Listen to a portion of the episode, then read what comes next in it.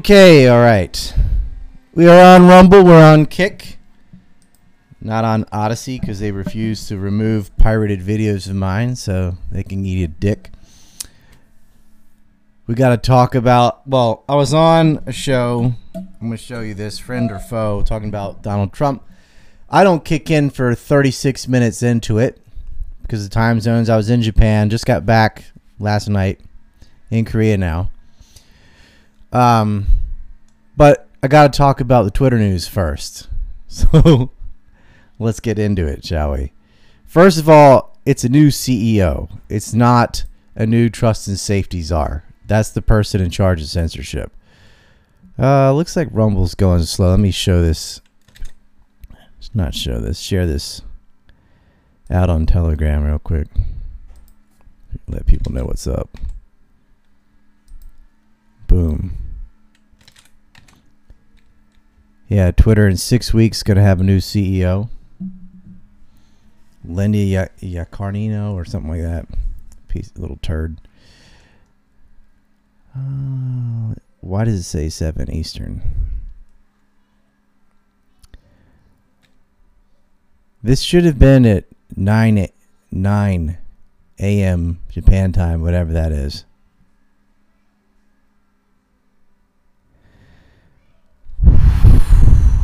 Whatever, I'm going to stream anyway. So.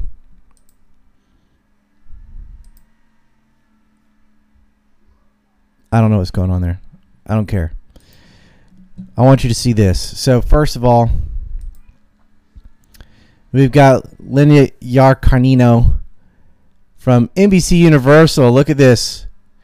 Thanking Robert Kraft and his team, right, for their stand up to Jewish hate, where they want you to put a dark blue square or light blue square wherever. Who just says you know put that in your profile. I assume that's on twitter or something.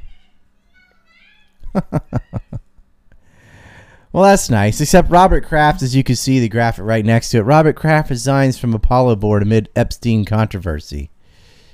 Yeah him and leo black from uh, leon black from global apollo let me get rid of some of these here you go. Judge orders destruction of alleged sex tapes of Robert Kraft. If you don't remember, and Epstein actually compared himself to Robert Kraft. Robert Kraft was getting, uh, he went to like a happy ending massage spa something in Florida, and apparently that wasn't enough.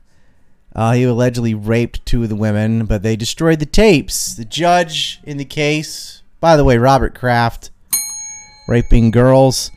Uh, worked for Global Apollo with Leon Black. And what did Leon Black do? And of course, there you go. Kraft resigns. Apollo board amid Epstein controversy. Okay, and what Leon Black got for paying Jeffrey Epstein 158 million dollars. Wow. And it ended up being more than that because he had another 10 billion he put through this LLC. Not only that, Okay, I'm gonna move some of these graphics away. Not, not only that. Let's move this over here too. Epstein was on the board. What? Ep? Shoot. That's why I need a guy in the chair. Just gonna erase this. Epstein was on Leon Black's board, the Debra and Leon Black board, as a trustee. So He's on his foundation as a trustee. He gets 168 million dollars. I think that ended up going up to 180 million that we know of. Robert Kraft's raping trafficked Chinese women in Florida. But hey, you know, the new Twitter czar decides that'd be good people to partner with.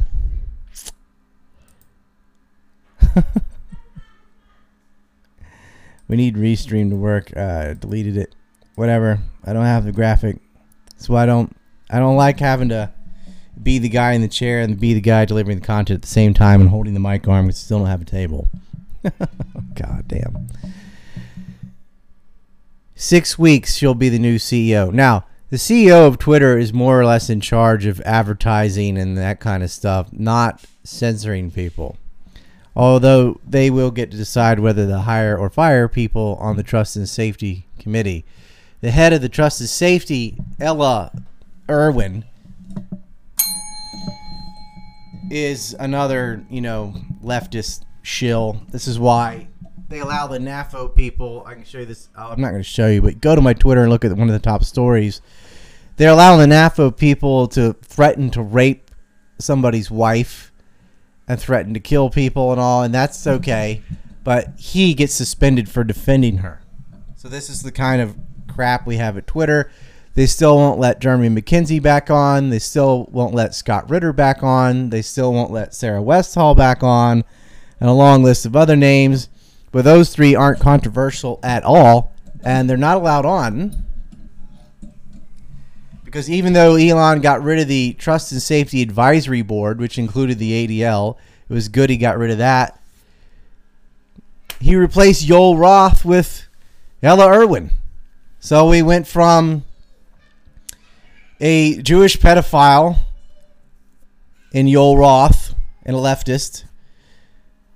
And he was. I mean, he advocated. It's not like he did pedophilia. Not like he actually did it that we know of, but he advocated for it.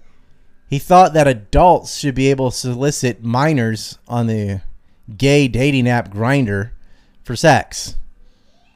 It's kind of like Alan Dershowitz tried to justify pedophilia in porn because you're not actually interacting with the kid.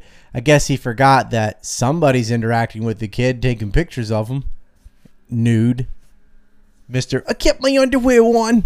Dershowitz, by the way, Joel Roth, Robert Kraft, and Leon Black, all one degree away from Epstein, and now this was their partnership, right? Robert Kraft and NBC Universal. There's plenty of uh, there too.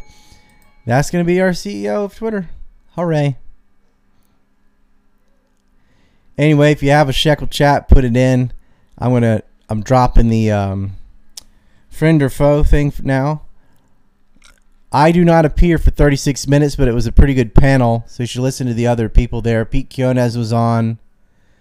Thomas Triple Seven was on, and some others. So without further ado, I'll give you this, and I'll shut up for a minute. This is two hours long, and I will pop in in 36 minutes.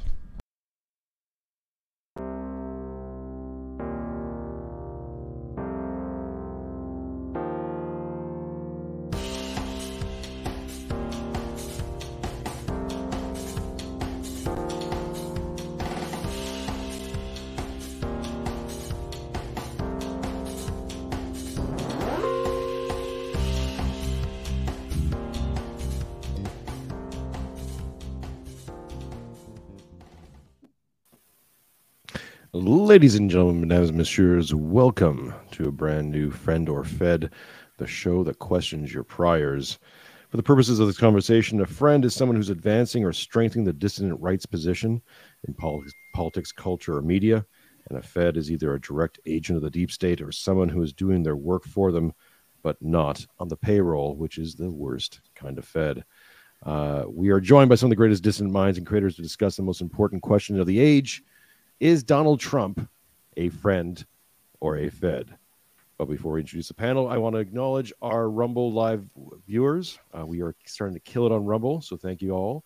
Uh, I'd like to ask you to like, subscribe, and share this video or this live stream to your friends. Uh, you can also join our locals community by pressing join at the bottom of the screen. And if you want your super chats, uh, do you want to join the conversation, you can send us your super chats and we'll read out your comments or questions as they come in. Uh, and uh, yeah, Mark, that's your that's that's your cue. All right, I guess I will introduce our illustrious panel. We have Thomas seven seven seven, first time guest on the show, and our favorite returning guest, Mr. Pete Quinones and LB Muniz. And this is it. I figure we'll just sort of kick things off with the number one running around clip on the interwebs today, which is the response from CNN from the town hall slash debate Trump just held, and we'll take it from there. If anyone wants to pause a comment, just let me know to pause. Many yeah, I have, a, I have a spot already. Anger and disappointment. Hang a second. Let's get this volume up. Many of you are upset that someone who attempted to destroy our democracy was invited to sit on a stage in front of a crowd of Republican voters to answer questions and predictably continued to spew lie after lie after lie. And I get it. It was disturbing. It was disturbing to see and hear that person refer to a black law enforcement officer as a thug, an adjective he used many times to describe black men, and call Kaitlan Collins, the moderator, nasty, which is what he calls any woman who stands up to him. It was disturbing to hear him speak so highly of QAnon conspirators and insurrectionists who assaulted police officers in our democracy on January 6th. And it was awful to hear him spread ridiculous lies about the election. And it was certainly disturbing to hear that audience, young and old, our fellow citizens, people who love their kids and go to church, laugh and applaud his lies and his continued defamation of a woman who, according to a jury of his peers, he sexually abused and defamed as uh. good a job as Kaitlan Collins did trying to fact check him, it is impossible to fact check fully because he lies so shamelessly. Now, many of you think CNN shouldn't have given him any platform to speak, and I understand the anger about that, giving him the audience, the time. I get that. But this is what I also get. The man you were so disturbed to see and hear from last night, that man is the front runner for the Republican nomination for president. And according to polling, no other Republican is even close that man you were so upset to hear from last night, he may be president of the United States in less than two years. And that audience that upset you, that's a sampling of about half the country. They are your family members, your neighbors, and they are voting. And many said they're voting for him. Now, maybe you haven't been paying attention to him since he left office. Maybe you've been enjoying not hearing from him, thinking it can't happen again. Some investigation is going to stop him. Well, it hasn't so far. So if last night showed anything, it showed it can happen again. It is happening again. He hasn't changed. So there you He's can, hard. because I think. right be. Okay, little, little playthrough. All right, all right. But do you think staying in your silo and only listening to people you agree with is going to make that person go away? Okay. Your, your silo? Like what? What does that even mean? Your Watching silo? CNN. Like S I L O. Yeah. Okay, you're. Oh Lord, sweet Jesus. Uh, I, okay. Thoughts? I mean- Pete. Let's let's hang on. Pete, Oh no, no, we'll- yeah. we'll- I'm sorry. Go ahead. We'll, we'll start with you. We'll, we'll we'll try to we'll try to segment it out. Oh, you're you're muted there, bud. Yeah. uh,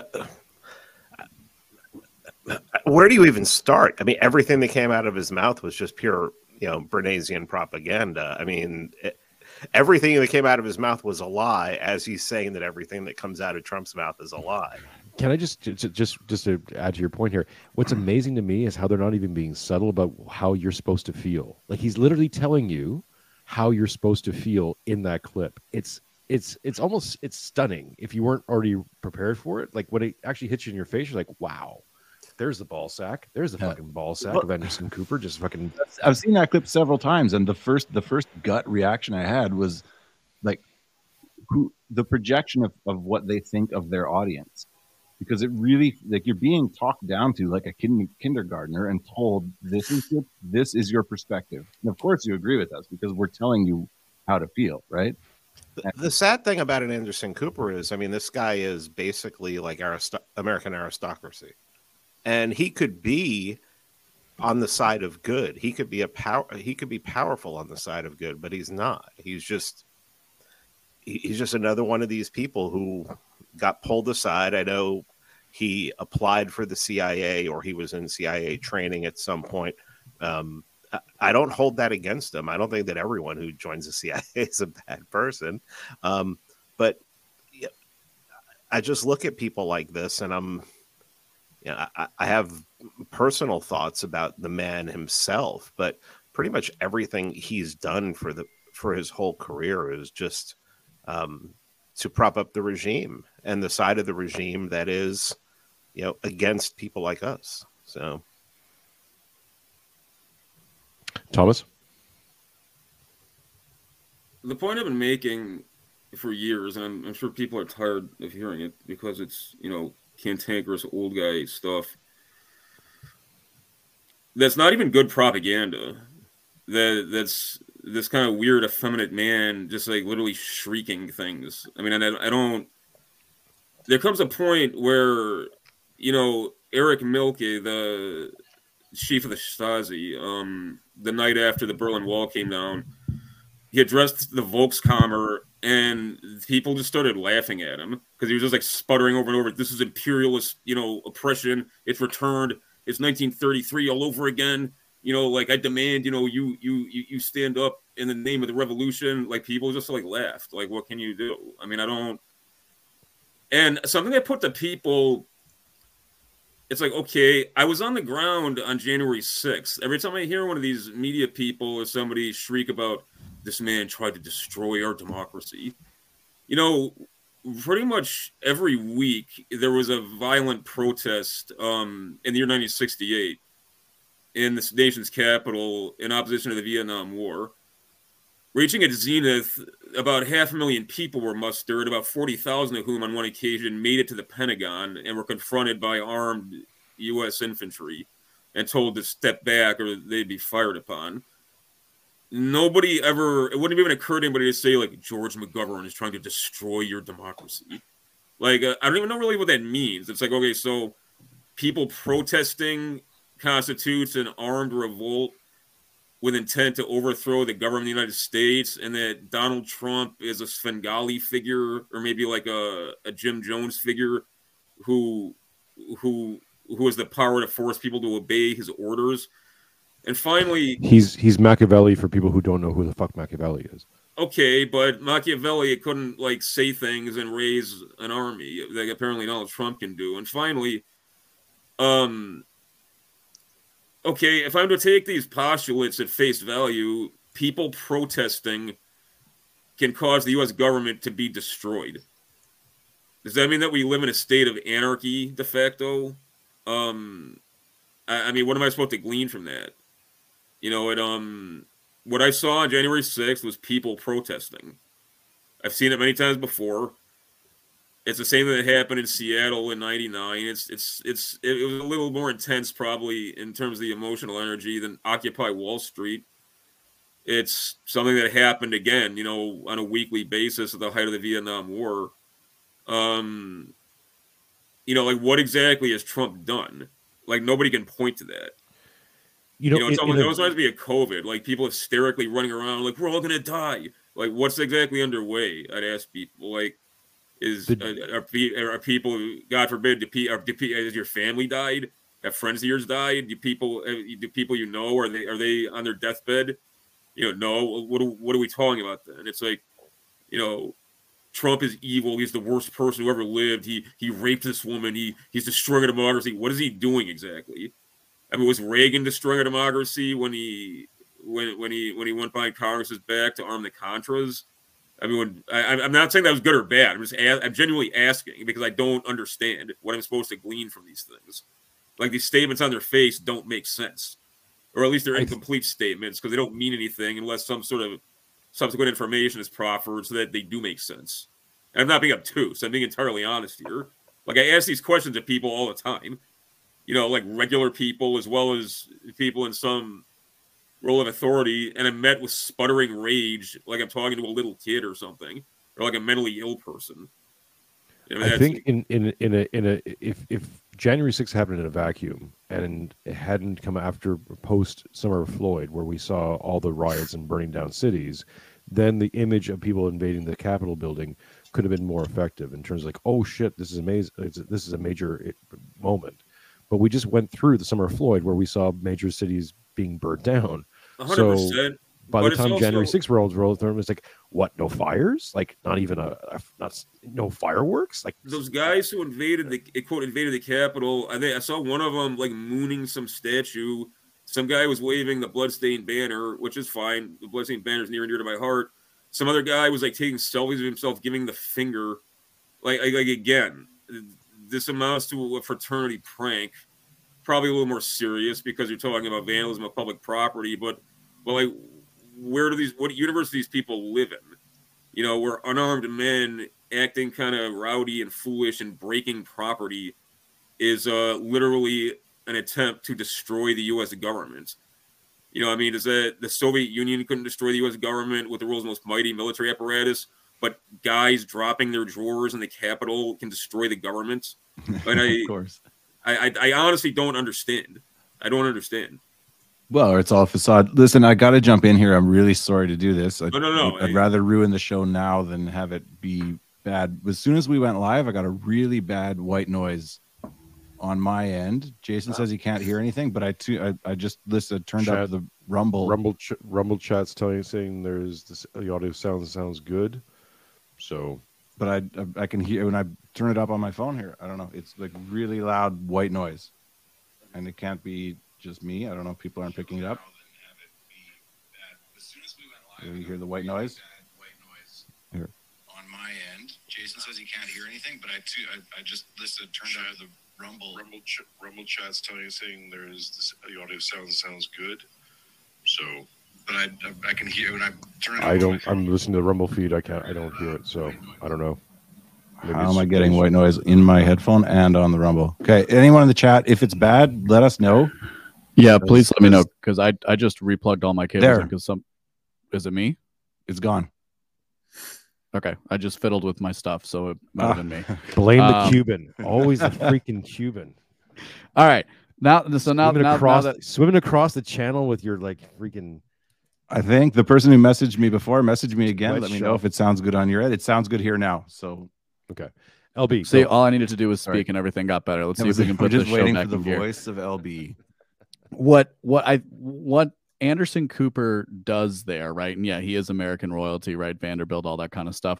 Is he's he he signals something that I've noticed uh, other other influential media people in the corporate press and government officials doing well, which is they are built they build the they build the emotional they build the emotional case for why you have to continue to hate everybody who supports Trump or marginally likes Trump or basically disagrees with anything that's a progressive talking point. And then at the end they signal to the general liberal ethos right? And he did that constantly throughout that. He's like these people are your neighbors all these evil people all these nasty thugs that destroyed our democracy And They're their your neighbors. And They're your and family family members. members. Yeah. But yeah there's they're your family members they're people who go to church all of these things and symbols and at the end right but we have to be able to listen to these sorts of people because there still needs to be this appeal towards a previous a prior generation's idea towards like well all sides should be listened to in, in some in some respect i mean i think in general yeah, one other point i thought would be useful kind of knocking out the bat at the beginning of this conversation is it's all well and good to point out the spectacle. I think we'll come back to the spectacle of Trump, the spectacle of the media circus that is modern American politics, but it's not sufficient. It's not sufficient to point out that hey, CNN had Trump on because they knew it was going to be great ratings. Yeah, dude, those that's the game. So we're not we're not here to we're not we're here to maybe point where the errors are in the game or where where, things can be different, but just simply pointing out the game is being played to me isn't enough to like actually make a make a point that's worth having right i think This- if, you're in this not, space this is not a Timcast level of analysis here. We're trying to get. We're trying to go a few layers deeper. yeah right it's like you know it's like oh well you know the bud light thing is all good press yeah yeah yeah i get it i i, I know marketing 101 it's all publicity. It's all it's all rhetoric. That's just the time we live in. So you know re-examining our priors about trump and you know and and and, and the connection point to an outlet like cnn can't be overstated because we know that they oh we know that they purposefully amplified him in 2016 he's a monster of the media's creation right? That is a good that is a good starting point for the phenomenon that is trump. Pete, what do you have to say about that? If anything, Muted Muted. again. you're still muted, bud.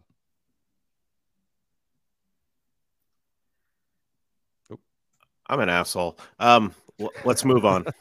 I, I- I'm a real professional, guys. Doing this a long time. Uh, um, I mean, well, As long as you're engaged in the stream, man, it's, it's just like, we're just happy to have you here. Um, no, okay, okay. So here's here's the thing that that I sorry, Mark. Do you want to throw in something quickly on that, or no, go ahead. I was just gonna. Yeah, go ahead.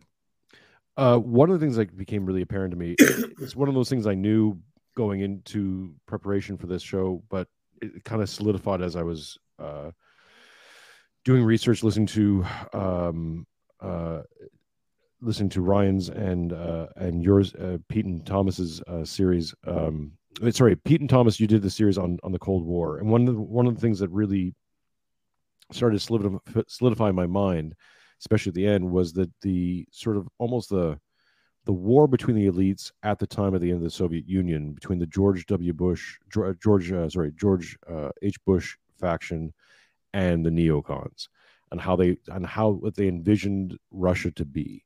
And I almost feel like to start the Trump story and to get to the bottom of where Trump's lying, who Trump is and what he is as an entity, not as a human being.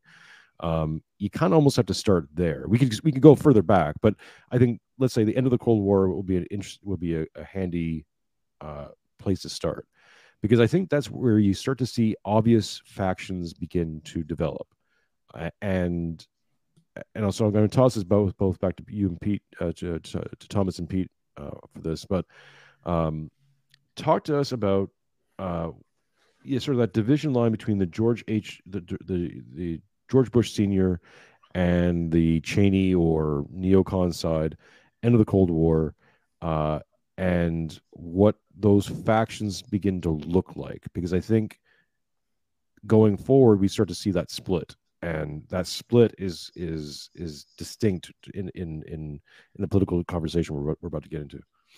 God, Thomas. I mean, that's that's that's a different phenomenon than what we're talking about if you just want to talk about Trump and what he represents within the electoral paradigm, and within the media narrative, and and contra the deep state. It's related in some ways, but the degree to which foreign policy considerations touch and concern Trump is uh is, is somewhat secondary. A lot of a lot of a lot of people support Trump who do support him, like on grounds of those considerations but that's not a primary um, raison d'etre for his ascendancy. Um, if you want to, if, if you want me to kind of, okay, let, me, let, me, let me put let me put it this way. It's pretty obvious to me that that okay so here's a narrative here's here's here's a narrative selection we can go with right uh, donald trump was not supposed to win hillary was supposed to win in, in 2016 uh, we kind of know that because because the, uh, the Ukrainian uh, Russia war was was really slotted to kick off in 2017, and because Trump won, they had to put the they had to put that on the back burner at mm, least no, formally. I mean, right? some, yeah, I, I, agree with that. But I mean, in so America's been on a war footing with Russia since 1999. So I mean, it's well, um, we, we probably yeah, sure. That but, is true. That I, I, understand. I understand. Okay. So um, so so obviously, so we can go with the idea that that Trump just beat Hillary and like whizzle wazzle uh, uh, chaos but, system ensures, or we can we can assume that there there is probably people behind.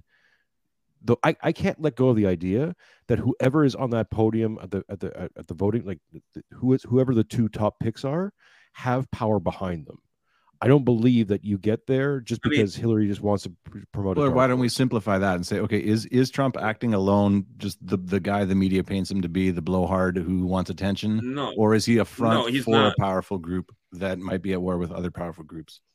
It's it's it's both and neither. Okay, something you got to understand. And this might be difficult to discern for people outside of America, like physically. The fact that any of these media elites were saying that Hillary Clinton was a viable candidate in 2016, that's literally delusional. Like this woman was the most hated political figure of her generation. Like people in Milwaukee who went for Bernie, like went for Trump over Hillary because they hate Hillary Clinton that much. Okay. So you're talking about some kind of breakdown within uh, the deep state's ability to kind of select for executive office, like who they want. Okay like why that broke down is somewhat complicated and somewhat opaque. Um, that's a different matter than you know the split between um, the, the the the neocon element who you know wanted to slate basically all these enemy all these who wanted to slate for annihilation all these you know foreign societies they identified as the enemies of Judea, as well as like the vestigial kind of like you know Anglo Protestant elite types like Cheney, who are kind of like along for the ride, but also like getting rich off of the enterprise. Um, those guys are kind of getting their way no matter what. Um, they don't really care who's in the White House. Like, for example, like Robert Gates was the actual president for about 12 years. Okay. Like, um, that's why if you'll notice, it's very telling in that photo of um the live feed from those SOCOM types when they killed um bin Laden Okay, you got Hillary Clinton like looking out of it with her hand over her mouth. You got Barack Obama sitting on the floor like pouting, looking like some little kid who's like you know bored with this, the lesson at school. You got Robert Gates sitting in the middle of everybody, literally arms crossed, looking intently at the screen. Like anybody just looking at that picture would be like, that guy's the president. Okay. Why um the, the real question here is like why the deep state like went utterly berserk and kind of exhibited its senility. It's like literally like insane senility over the ascendancy of Trump. The reason why they did that is the same reason they did over Nixon. Like it's not because like I mean Nixon was a great man and Trump is not, but Nixon wasn't this like right wing figure or like this you know this the this this kind of uh this kind of more polished version of George Wallace. You know he was basically a Rockefeller Republican who was a hawk on the Cold War, owing to a discreet geostrategic vision he had on how it could be won. However, what the deep state also realized in those days was that, thank you, you've got to um, you've got to be able to um, you've, you've got to be, you've, you've got to be able to finesse that tendency in order to diffuse it, and that's why they that that's why Reagan was essentially like um, one of the reasons Reagan was the great communicator. It's not just because you know he had this kind of across the aisle appeal. Um, and, and could build a unique coalition around that. It's also because he um it, it's also because you know the opposition basically tolerated him. Okay. There was there was there was about a third of the electorate that absolutely hated him, you know, and there was some bad blood there, but it never would have occurred to anybody to to proceed against Reagan like like like this the regime has like the deep state has against Trump or like they did against Nixon. And put- people put- believe me. Look at. Iran Contra. Um, I like I, I've got a lot of sympathy for Ollie North and company, but what they did was incredibly illegal. Okay, like the fact that um the fact that after some token indictments of uh of North and um Poindexter and a few other minor players, um the, the deep state just kind of let it go, like tells you everything you need to know. Okay, um which uh I'll just make one more point and I'll, I'll shut up. But the point I was making about um about Precious Miss Anderson and uh his kind of shrill polemic. Not only I mean his word choice was bizarre and he but it's also you can't go around saying that after you rig if, after you abolish electoral procedure to literally prevent a man from ascending to office based on a popular vote, you can't turn around and say he's trying to ruin our democracy. It's like you can't declare that you're a bad person if you don't support a strategically pointless bloodbath in Ukraine that was totally avoidable. Like you, just you just you can't do that and be taken seriously anymore. You know, you just can't. Okay. Um and the American government never was particularly was particularly good at finessing these kinds of things after about the 1970s, but it wasn't patently moronic. You know, I mean, and they're rapidly losing a leg to stand on with this bullshit. People are tired of it. Even people who have contempt for Trump.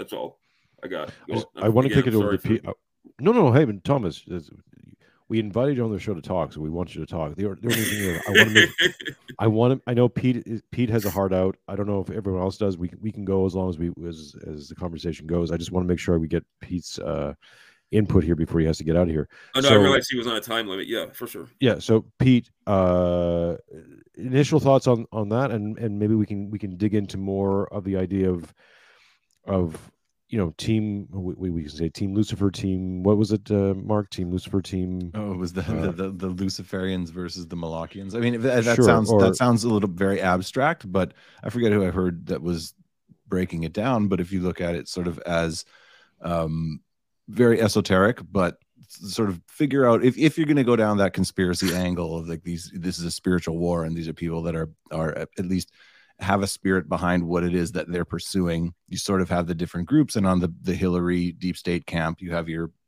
child sacrificing, blood drinking Satanists.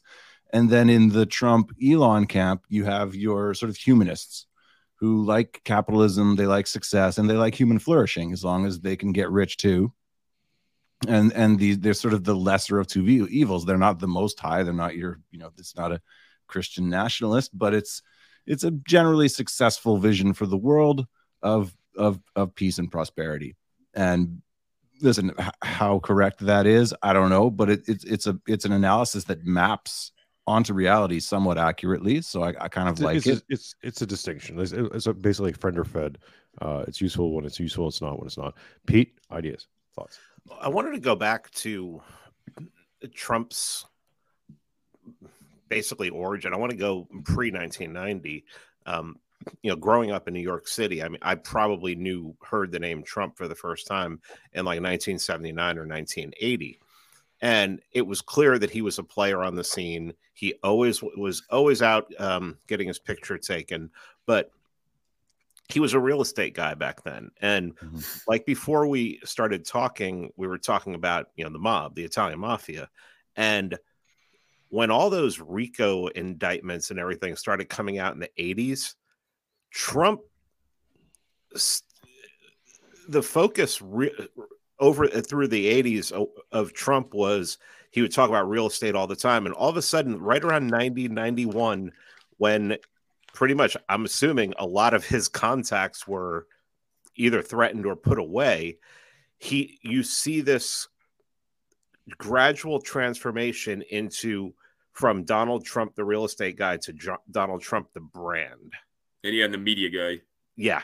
And he's on, you see him, he does uh, Oprah, he does Donahue, he's doing um, all these daytime TV shows. He's out there selling, then he starts selling his book and everything. And pretty much, I would say, probably by like 93 or 94, I knew that Trump was probably going to run for president one day. He made it clear in in interviews that he he would talk about it all the time. He'd talk about how the uh, the country needs to be run like a business. If we're going to protect people, if we're going to protect countries overseas, you know, he, he was talking about NATO. He's he like went to they should, Moscow too during that time. Yeah. they should pay us for it. I mean, I mean, it was it, it was pretty obvious, and then it seems like you know they had talked about him running in I think it was '96 and in 2000. Uh, you had the Rage Against the Machine um, video that had like a Trump Trump for president sign in it back then. Oh, yeah. yeah, and um, That's. That's and ironic. and then it seemed like he just after after 9-11 he just dropped out got offered this uh got offered a tv deal and everything and then he becomes basically the most famous man in the world at that point. I mean on that tv show people forget how incredibly popular that tv show was. And I- just think it's very interesting watching how he went from real estate magnate, and then when he, I'm very, I'm, I'm really convinced that he, a lot of what he was able to do as as a real estate man was because of the mob, that he was mm-hmm. he was friends with that. He he just knew how to play every angle that needs to be played if you were going to be a real estate guy in New York City, and when those people just started getting thrown into jail and when they had to basically stop doing what they were doing and and go go more into the background it was just interesting to see how he basically changed and um he's always been that kind of slick guy even then he was he always wanted to be in the spotlight and what bigger and then come into the come into the 2010s what bigger spotlight is there than to run for president of the united states I mean, this is this guy has about been about ego from the very beginning, from the very first time when I was a kid and I saw him on local TV in New York. And um, yeah, I mean, it, it, when he said he was running for president, it just wasn't a shock to me as somebody who had already been following him for almost 30 years bef- up at that point to that Yeah. point. Well, hadn't he been projecting it for a while too? I mean, I know Yeah. he had sort of thrown He around the it in the idea of running, right? Yeah. Yeah, he said Well, it in the even- And 90s. it's it's- before, it- even before he went to Moscow in 1988. He was Oh. corresponding with Nixon. He was corresponding with Nixon in the mid 80s. I also wanted to add too. Um, Trump, uh, Trump got uh, Mike Tyson and Don King to sign an exclusive contract only to defend, um, only to dis- only defend um fractions of the undisputed title in Atlantic City and Trump casinos. That's nothing short of amazing. And like this, so Trump's just if, if Trump's supposedly this just this like to Pete's point, if Trump's supposedly like this dumbass or just like this like sleazy white dude, like you really um Don King was literally a killer. Like he he he he, he dropped bodies for the Cincinnati outfit or whatever it's whatever whatever they call it there.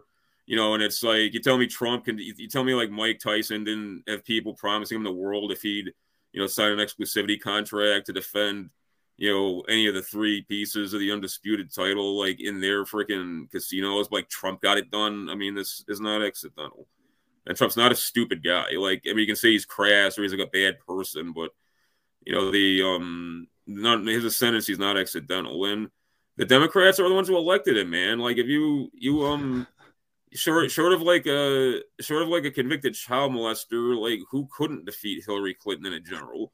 Like this idea that like it's it, it's there's, there's something comical about I mean, like it's it, it, was impossible for Trump not to succeed considering what his enemies were doing, you know. And like and like I said, it's not polemic. I don't have a whole hell of a lot invested in the electoral charade. I simply don't care that much. It, I'm telling you objectively, if you thought Hillary Clinton was a viable candidate, you were delusional.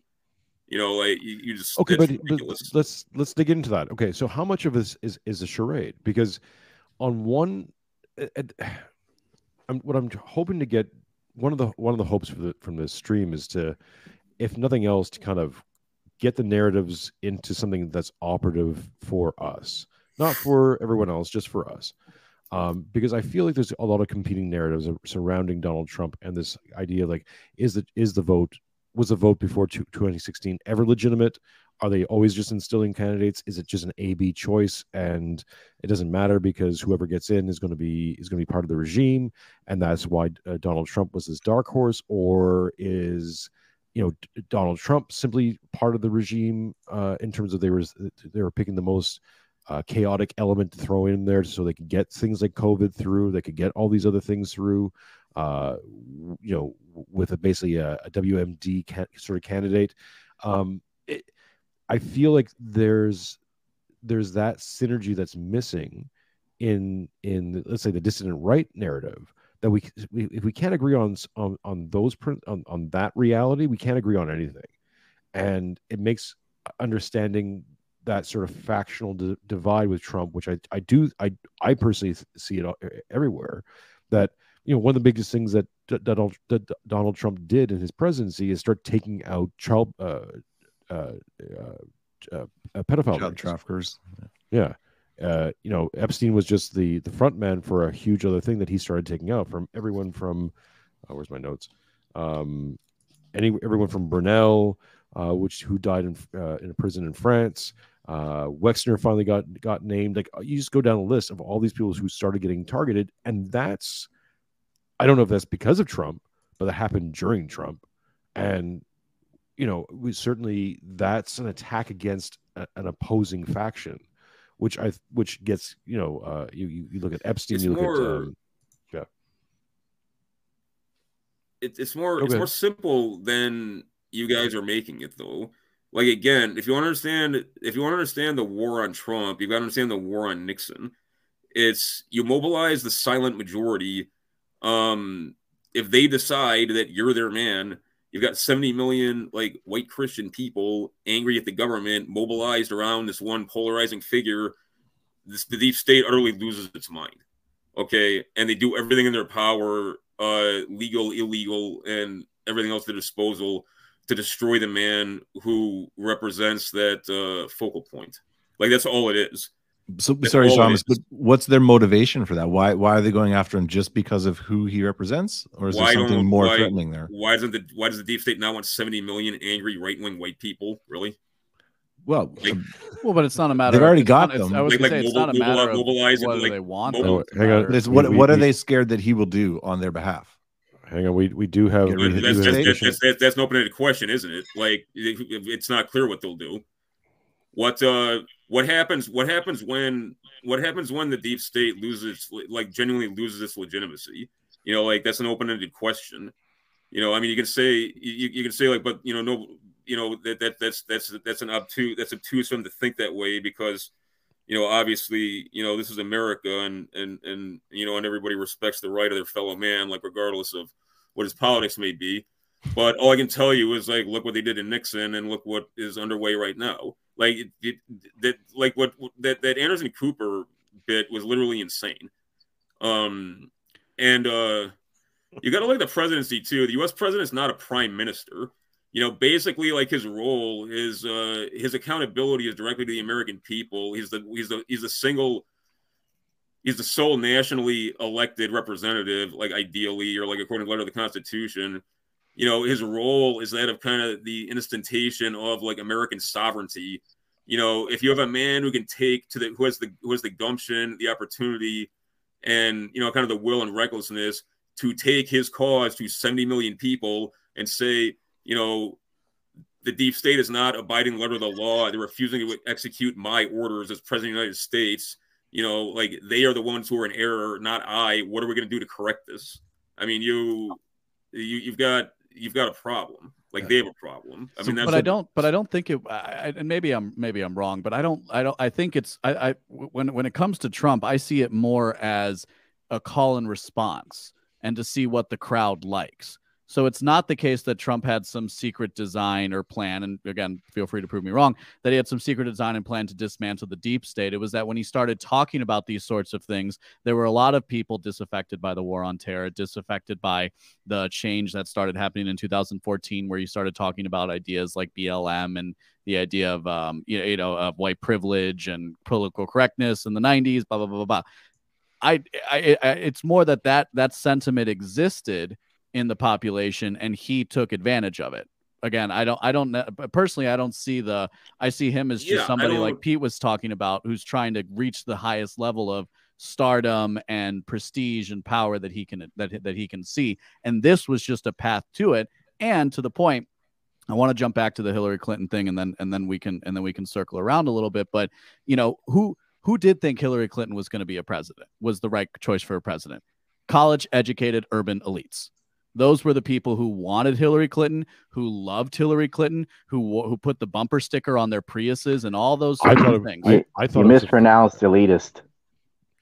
but what you want and what's and Let's, what's let's welcome uh. Mr. Dawson Yeah, to welcome, the, to the show Hey, here. Welcome, welcome Yeah, I have to disagree. Like coming. Trump, Trump is a star chaser and a narcissist. But if you look at it, like he was against the Iraq War before he was all televised and getting attention for it. His principles were pretty consistent on the anti-war front, which was his That's biggest true. plus. Like like as Reed Coverdale said, vote for me. I'm the funniest, and I might stop World War Three. And that's how far we are in our own end zone. That we're like, yeah, this is the best guy because look at the rest of them. No, that's a fair point. Yeah, for sure. Pete, any? He, uh, I he was against immigration the whole time. He was against some of the things from the Federal Reserve. He used to speak about it on CNBC and stuff long before he was president. So he wasn't just putting it out there and seeing what the crowd reacts to. Like he is the crowd. He's just like he told Epstein, "I'm white trash with money." Yeah. Well, look at the way he was going after like the Central Park Five, certain things like that when it was not popular Right. at all. So he there there are elements to him that haven't changed, but he is also a chameleon, like Pete was saying when he when he switched from um, the mobbed up developer, which you basically have to be mobbed up to de- be a developer anywhere, at least That's that New I've ever York, yeah. been. And then when he saw that that that they were going down, he changed his business model to a licensing deal. It's like this is I don't have to build the buildings. I can just sell my name and put my my effort into being famous and and and and license it. And then he went from that to TV. I mean, the very the guy's fluid and he's able to transition to where the opening is and go after it. And I think he was watching politics for a long time with those sort of base instincts of kind of being onto the narrative, like knowing the media is full of shit, knowing they're pushing stuff that's anti that those that group that you were mentioning, Thomas those 70 million white Christians who I think he does have an authentic heart for. And and kind of that like that's my main question anyways. I'd love to hear your thoughts on it. Is, does Trump care about the American heartland or is this just the Trump show? I mean, in some Pete- basic Pete, hang sense, on, yeah. wait, sorry, sorry, Thomas. Let's, let's kick this to Pete. Do you, do you do you still have a hard out at eight, or are we keeping you around for a bit longer? Yeah, I got I got to get out of here at eight. Um, can Okay, I? So can why I don't you, just? why don't um, you respond to that? Um what to does he he appears to um i don't know how great an actor he is but when you see him go to like he goes to pennsylvania when biden doesn't and you see him interacting with uh with kids when the um when he went down for it to houston after when the flood happened and he went down there with melania. And you watch him interact with normal people. And I, I just look at people's eyes when they do that. And he doesn't seem to it doesn't look like he's acting. I mean, I don't think he's going to go out of his way to go hang out with some people at a burger joint, you know, in friggin' Lake Jackson, Texas, or something like that. But when he does interact with those people, he is one of them. And I don't think that that is acting. I think that that is just um, something that he like something authentically that- enjoys. that's in him. Yeah. He did a stunt in WWE or WWF at the time. He didn't need the money. He actually enjoys it. Like he loves Right. people. yeah, And, like- he wants to be just wrestler. just point just just just as, as video proof this is trump sharing pizza i believe this is after a, a rally Remember him? Just, he's shooting the, the paper towel rolls and everything like that. Yeah. I mean, that's freaking friggin' Puerto awesome, man. like, just- Wow, he did it. So in a pizza commercial in the '80s, he ate it from the other end, right, to Oh, show the yeah. stuffed Right. crust. Do you remember that? And he Right, actually ate that backwards. so he really does eat it like that. But I mean, he's he- he was shooting the paper towel rolls at that thing too. I mean, he just seems like he's wants to have fun wherever he goes, and you know, he has his serious moments. And I mean, I would really have liked to have been a fly on the wall those first. I would say 50 days he was in the White House and he was getting together with all the advisors and they were um, looking at getting rid of some regulations and putting some regulations into and signing signing the executive orders and everything. I'd have loved to have been a fly on the wall to see what how just how much interaction he had with that. But you know, a lot of the people that he he got together to do that right in the beginning were competent people. Problem with Trump is he just friggin' fires people and gets rid of people so willy nilly sometimes that you know you know, my question is, and yeah, I mean, this is just what would have happened if he just never got rid of Bannon? I mean, Mhm. what would that presidency have looked like? And I know that a lot of the people that I know who are like conspiracy theory people, people who are like, I don't have a political ideology. My, I, you know, I operate that everything is a conspiracy and I go from there. Um, I mean, it, imagine the kind of, um, back how they would have had to construct all of that in order for Trump to be like brought in as like some kind of um, brought in on purpose to to do all of this. Where you've heard, oh well, they couldn't get away with doing. Um, if it would have been Hillary Clinton and the vaccines, no one would have. Uh, it, there would have been all this pushback, but because it was Trump and everything like that, I don't know, man. The the American people are pliable. Um, I think 2020 proved that. Um, I think anyone who appears as an authority figure, eh, they just you know bow down to. But um, as far as Trump goes, he's. I mean, I see him as I- see him as genuine as a person. I mean, I just don't know how great of a um, you know, how great of a leader he could have ever been if even if he didn't come up against you know Russia being a Russian agent the whole Ukraine thing. Um, but it would have been interesting to find out. pete uh i know you gotta get out of here always a pleasure man thank you so much for coming on the All stream right, thanks. Take care, guys. your- no hey, wait wait wait do do your do your do your thing Do- pitch Yeah, pitch, so- pitch your show Pete Quinones show. Tune in on Monday because um, I think people are going to want to hear the episode that Thomas and I are going to drop. That one's going to be the mon- this Monday's episode. Will be the start of the Spanish Civil War series. And um, check out Substack, PeteSubstack.com. Thank you, Pete. Nice. All right, thanks, guys. Take care. There's- Talk to you later. See you, Pete. Yeah, so if I can sort of jump in there, I mean, I guess that kind of that brings up my question because I think I don't think there's much of a question about Trump's authentic affection for the the whatever the moral majority, whatever you want to call them, um, Americana. But then the question is, like, if you look at where he, like, okay, perfect example. We were watching the the the CNN town hall slash debate, and it reminded me of 2016 Trump, and I was like, I would be, I would love to get that guy in office. and that was kind of my disappointment. If he could govern like he campaigns, again, this you can say that about every politician. But if I could have the Trump, the campaigner, in office, maybe it's a possibility in a second term where he's just going to go scorched earth. But is that is that in, is it a front? Or was the deep state actually capable? The deep state, the Democrats, the media, everybody that sort of bombarded him with all the bullshit. Why didn't he just govern like the reputation he'd built for himself through his campaigning and the TV shows and things because before he wasn't he wasn't capable of it owing to a lack of will, um, which most men don't have. Um, George H. W. Bush, we were talking about him before I went live. Whatever anybody thinks of him and his character and his politics, he did have the will to rule as a president. That's why I made the point um, during the LA riots. Uh, Bush declared a state of emergency and he deployed the U.S. Marine infantry. Mhm. Okay, which is exactly what Trump should have done um, during the BLM riots.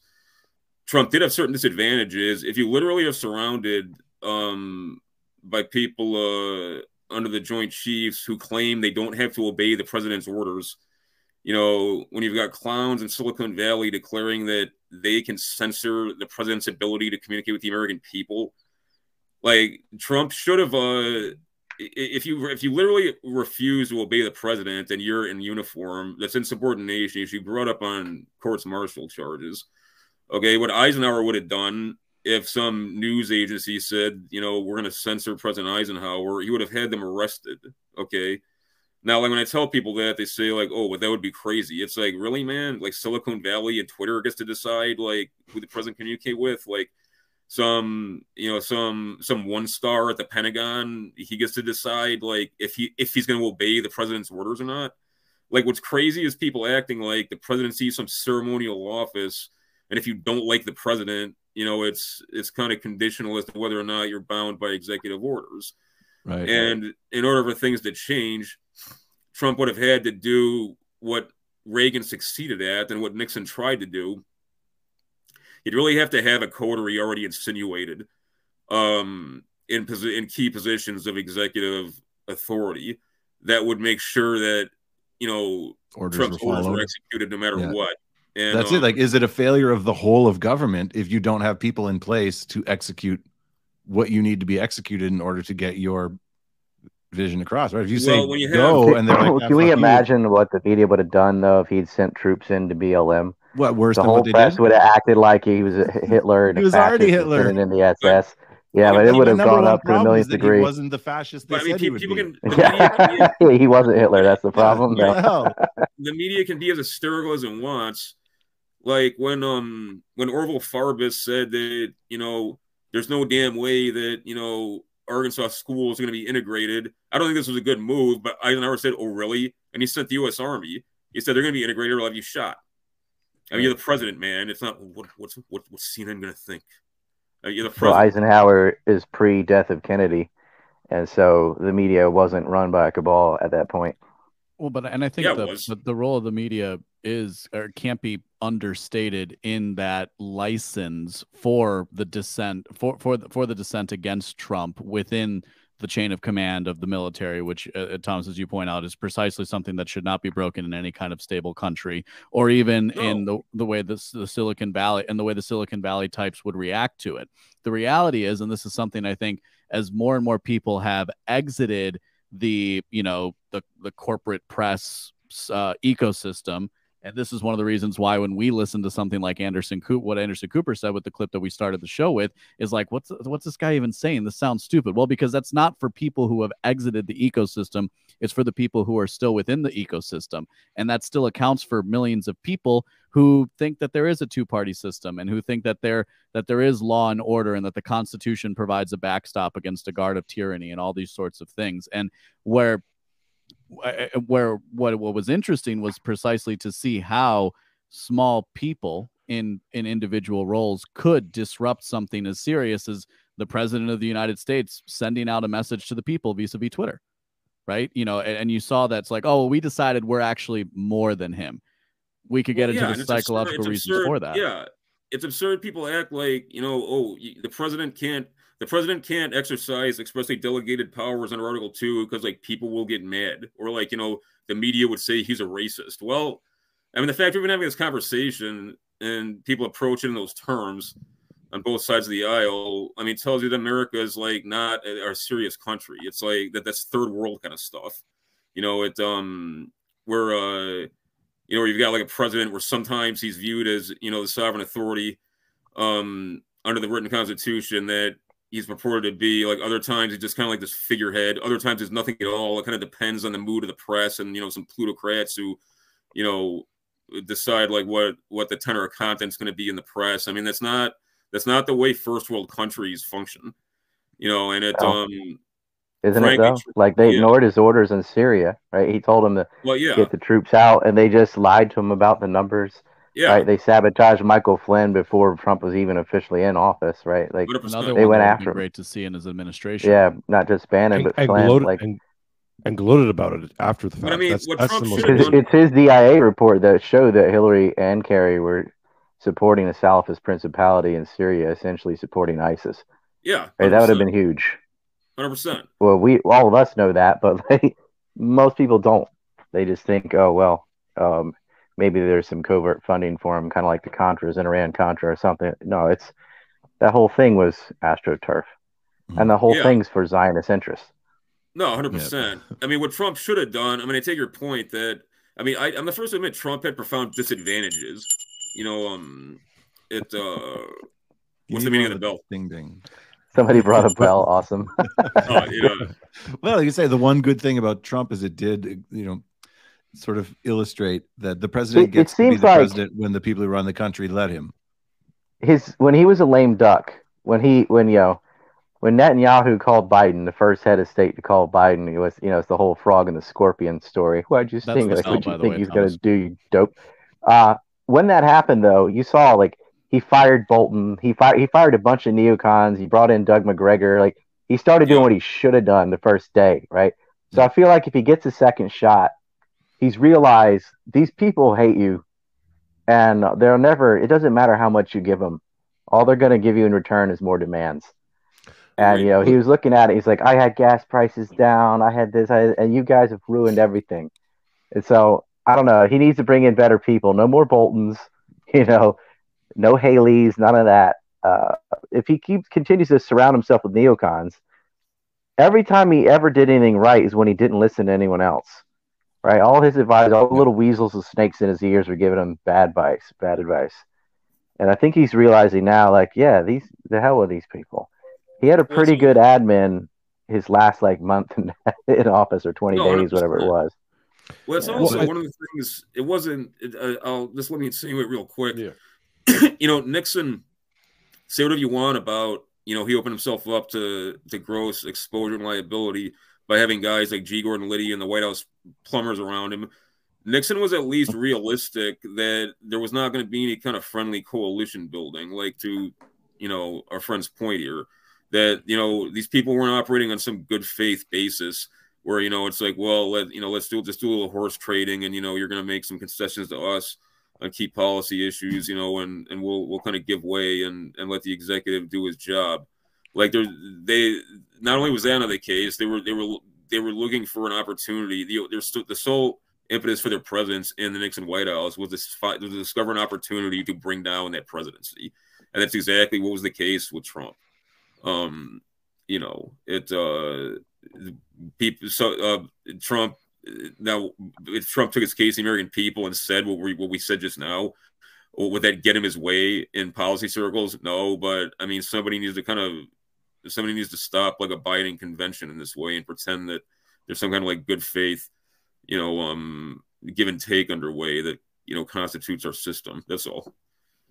Here's a here's a clip uh, from Trump on Letterman. I think this is somewhere since we we, brought up his uh, his his his switch from uh, real estate mogul to potential political candidate. This, this is somewhere in the, in the early '90s. Um, but it's interesting to to listen to this and just basically. Uh, see how the messaging really hasn't changed that much. You changed Japan to China, and his foreign policy or a lot of his talking points have stayed the same since like what 90 92 whatever this was And what about the, uh, are, are, people trying to draft you to run for president up in New Hampshire? Well, I guess a lot of people want to see this country, uh, it's, it's a shame what's happening. Japan, Saudi Arabia, Kuwait, they're all, everybody's taking advantage of the United States. People know that if certain people are running a country, that it won't happen. I mean, when you look at Japan, not paying for the defense, we're defending Japan. We're losing billions and billions of dollars. We're fighting for AIDS help and for farmers and for this and that. And it's a shame. And, and the Japanese folks, who I respect greatly, but they're not they're not treating us fairly. They're really not treating us fairly. Kuwait, Saudi Arabia, they're not paying us anything for the services we're rendering, and I think it's a disgrace. And I think people look at certain people, and maybe me, if that if I were in a position, this country, believe me, would not be ripped off like it is, and it, it is just being ripped off so badly by our so-called allies. Yeah. So so that that's a pretty uh, uh, strong statement. So now, are you saying I don't think it's strong. I think it's fair. And by the way, I have tremendous respect for the Japanese. I have trem- I do a lot of business with the Japanese, and they smile about it too. They know it. The country is losing billions and billions of dollars to Japan, and we can't afford to lose, and it's a shame. It's But a so now, are what's you are you saying this by way of indicating that you could do it better, and you do intend to run for president at some No, point? I'm not going to run for president, but I, I think somebody. Now, in, do- in eight years, if you came back, would you have a different answer? In four years, I tend to came back? doubt it. I really tend to 26 doubt it. But years was I, I just think that there's so many ways that this country can straighten itself out, and we're not going about those ways. Cutting farm aid is not the appropriate thing. Cutting help for the homeless and help for the poor and welfare, certain things can be done that really will mean big dollars to this country, and those things are not being done right now. Uh, So can I jump in there because th- that brought a question to my mind? Is I remember it, there's that clip. There's tons of clips. I remember Oprah.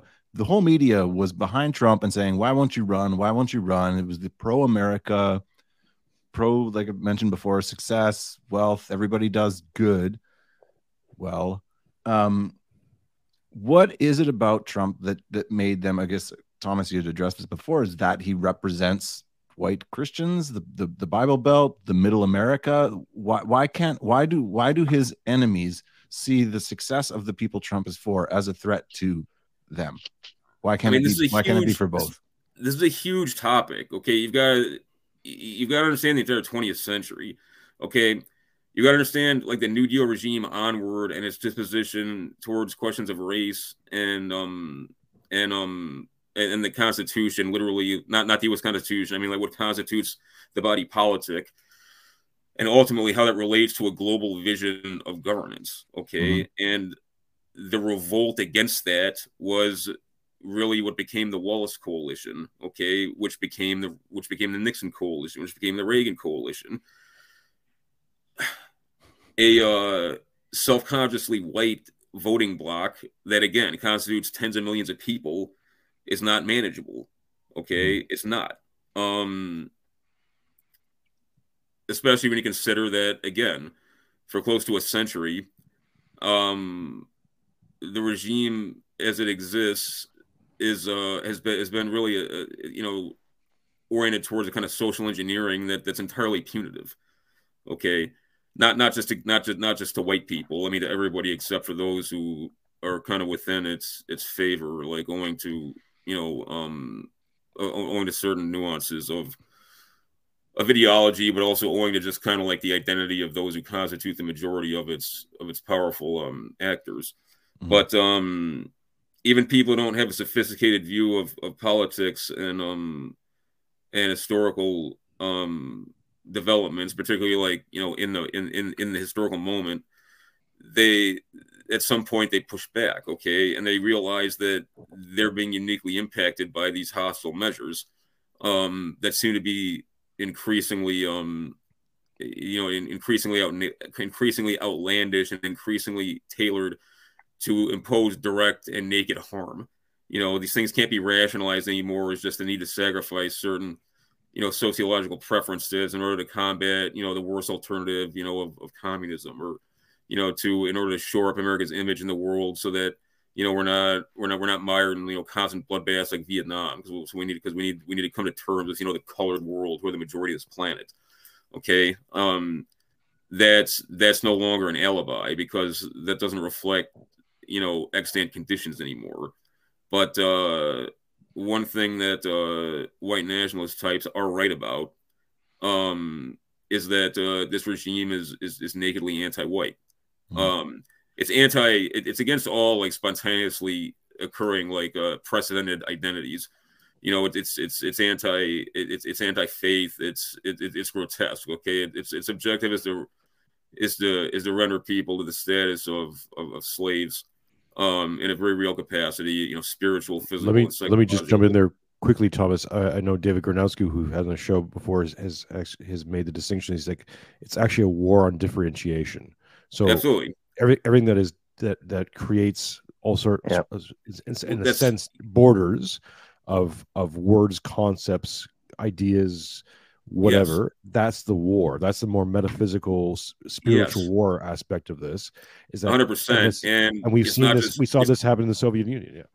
yeah and yeah exactly and you know know why? um, what's that You know why? Oh, and like as the Unabomber said, differentiation means there's potential for superior inferior, and No, that's part of leftist psychology is being 100%. Yeah. Actually, completely actually, Ryan, I, I, I insanely afraid of that. And as far as like why why they all turn on Trump, like Oprah and all these people loved him, and then they didn't look. There was a time in the media when they loved Trump. While after he was president, that was after he sent cruise missiles into Syria.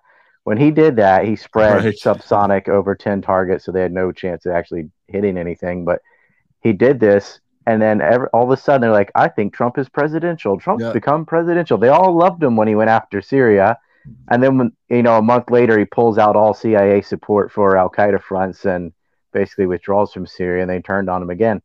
We know uh, who decides whether they love him or hate him and why. Yeah, exactly, exactly. And I Everybody just to knows. con- just to conclude, Sorry, really just- quick, Just, just for- from audio clarity. versions, I'm, I'm playing. I'm playing clips from uh, uh, on mute is from Morning Joe, or uh, what's her what's her nuts uh, is basically just fawning over Trump, and this is like this is pre, this is just just before the election. Pre-presidential. Yeah, yeah, yeah.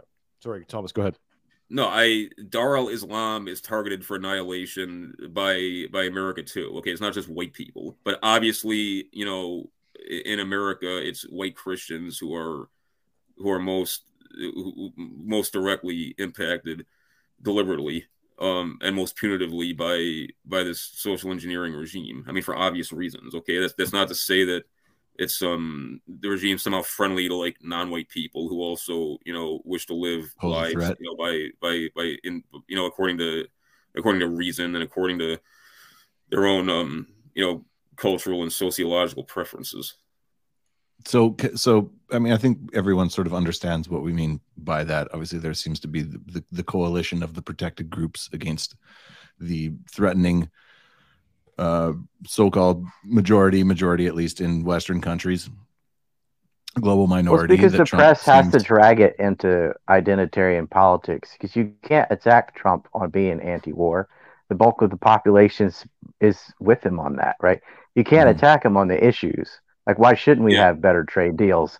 Why shouldn't we stop illegal immigration? Like, so you have to be like, oh, you don't like immigrants? That's because you hate the Mexican, you hate race. You know, they have to make it about race. Oh, you're Mhm. not doing everything for you know this country or that, or you're Islamophobic, or you know, you had a Muslim ban, the, the don't say gay veil or whatever. Like all these things, like it's not what that was. But they're going to label it in an identitarian nonsense Yeah. because they're like, oh, oh, you're going against civil liberties? Oh, oh, I'm, I'm against that. I've been taught that since I was three. Right. You know, And they have racism to bad. do that. Yeah, and they have to do that because the egalitarian policies don't work because there is difference, there is hierarchy, there is bell curve distributions in terms of every in, ter- in terms But- of aptitude and all these sorts of things. And so when you're trying to hold on to a sense of power and when you're trying to have a certain set of ideas be the center of society and a certain set of policies that you know reward you know the welfare state and all these uh, new deal blah blah blah blah you have how how else can you combat that well by saying that everybody's racist and that's the Mhm. and that's and, and that's part of it yeah But I mean, go ahead at some point it doesn't have a context anymore. I mean, it never really did, but during the Cold War, it, it did. I mean, that's kind of what I was getting at. And it's also the left; they they don't have any moral credibility. You know, like like the man just said, if your policy is you want to indefinitely assault other countries for no really strategically rational reason, you know, and the only kind of consistent the only kind of consistent foreign policy activity is unprovoked military violence and unconditional support for this like apartheid state in Israel. You can't go around saying like other people are bad people. Like I'm not saying that's particularly got legs to stand on anyway, but it, it it's it's kind of like nakedly um it, it's kind of nakedly incoherent in moral terms. Well, since So- you hang on, wait, wait, wait, wait, wait, stop, stop, stop. First, okay, open question: Does anyone have a hard out? I don't want to. I want to respect everyone's time. I, I can also do five hours on this. So I got about I- 30 minutes ish. Okay, Just that before- works just for me. Before nine o'clock. Thomas, Ryan. Uh, It's I may have to morning here, but, pretty uh, soon, but I mean, just it's 30 you know, minutes. I'll, I'll let you guys. I'll, I'll let you guys know, and I'm gonna give me like five minutes, and I'll come back if that's okay. I gotta. I got That's really quick issues, but I'll I can stretch my legs a bit. Hundred percent. I mean, like I said, we these these streams can go have, have tend to gone long. So Oh my god, they could go everyone needs- forever. Huh? They have. I I've think been on a few. no, no, no. I, Yeah. I, Yeah, just, I, It's just easy ask to- me about 9/11. Yeah. No, well- hey, let's do it. hang I on, feel like because, because, like, because I have you grenade here, Thomas. Because I have you, music. Ryan. So so I want to hear both of you on 9/11. I mean, I, I need I, you guys probably have a lot more to add than I do, but yeah, I'll, I'll be, I'll be back momentarily, fellas. Thanks. we need to talk about 9-11 we need to talk about epstein and uh, I watched I was kidding, just- but yeah, all right. I have I'm um, I'm not- I'm I'm actually doing at all. Epstein on Red Ice Thursday and another 9/11 segment on Fresh and Fit on I just Friday. I just finished watching you on Fit and Fitness. Uh, oh yeah, Fresh and doing Fit. that whole breakdown, uh, and that's kind of what I. So I, I started off the streams talking to, uh, saying that Thomas's and Peter's uh, uh, series on uh, the Cold War kind of started solidifying this idea that I already had in my mind more as a theory. It's more of a, a thing you say, but you don't really know. And you Hmm. kind of get the sense that that there are these factions in government that, and, and I don't want to make it into a false dichotomy of like you know uh, what what did uh, what what did um, uh, what was it said on it was a uh, shit uh, you were You don't want to make a false dichotomy. Yeah, it was a Fresh false and dichotomy, Fit. but but you, you're you're on um uh tenth planet. Uh shit. Uh, oh, with Eddie Bravo. Eddie Bravo said no team team demon team freedom right. Um, Yeah, yeah. We can make Yeah, we can make that's we can make whatever distinction you want, friend or fed, whatever whatever dichotomy you want, but certainly there seems to be there seems to be two distinct power groups forming, and Trump seems to be on one side, and Epstein and and and many of his ilk seem to be on the other. So I since we have you here, Yeah, they hate Trump uh, because he was in the club and he got out, and so he knows let's- they know that he knows their secrets. Yeah.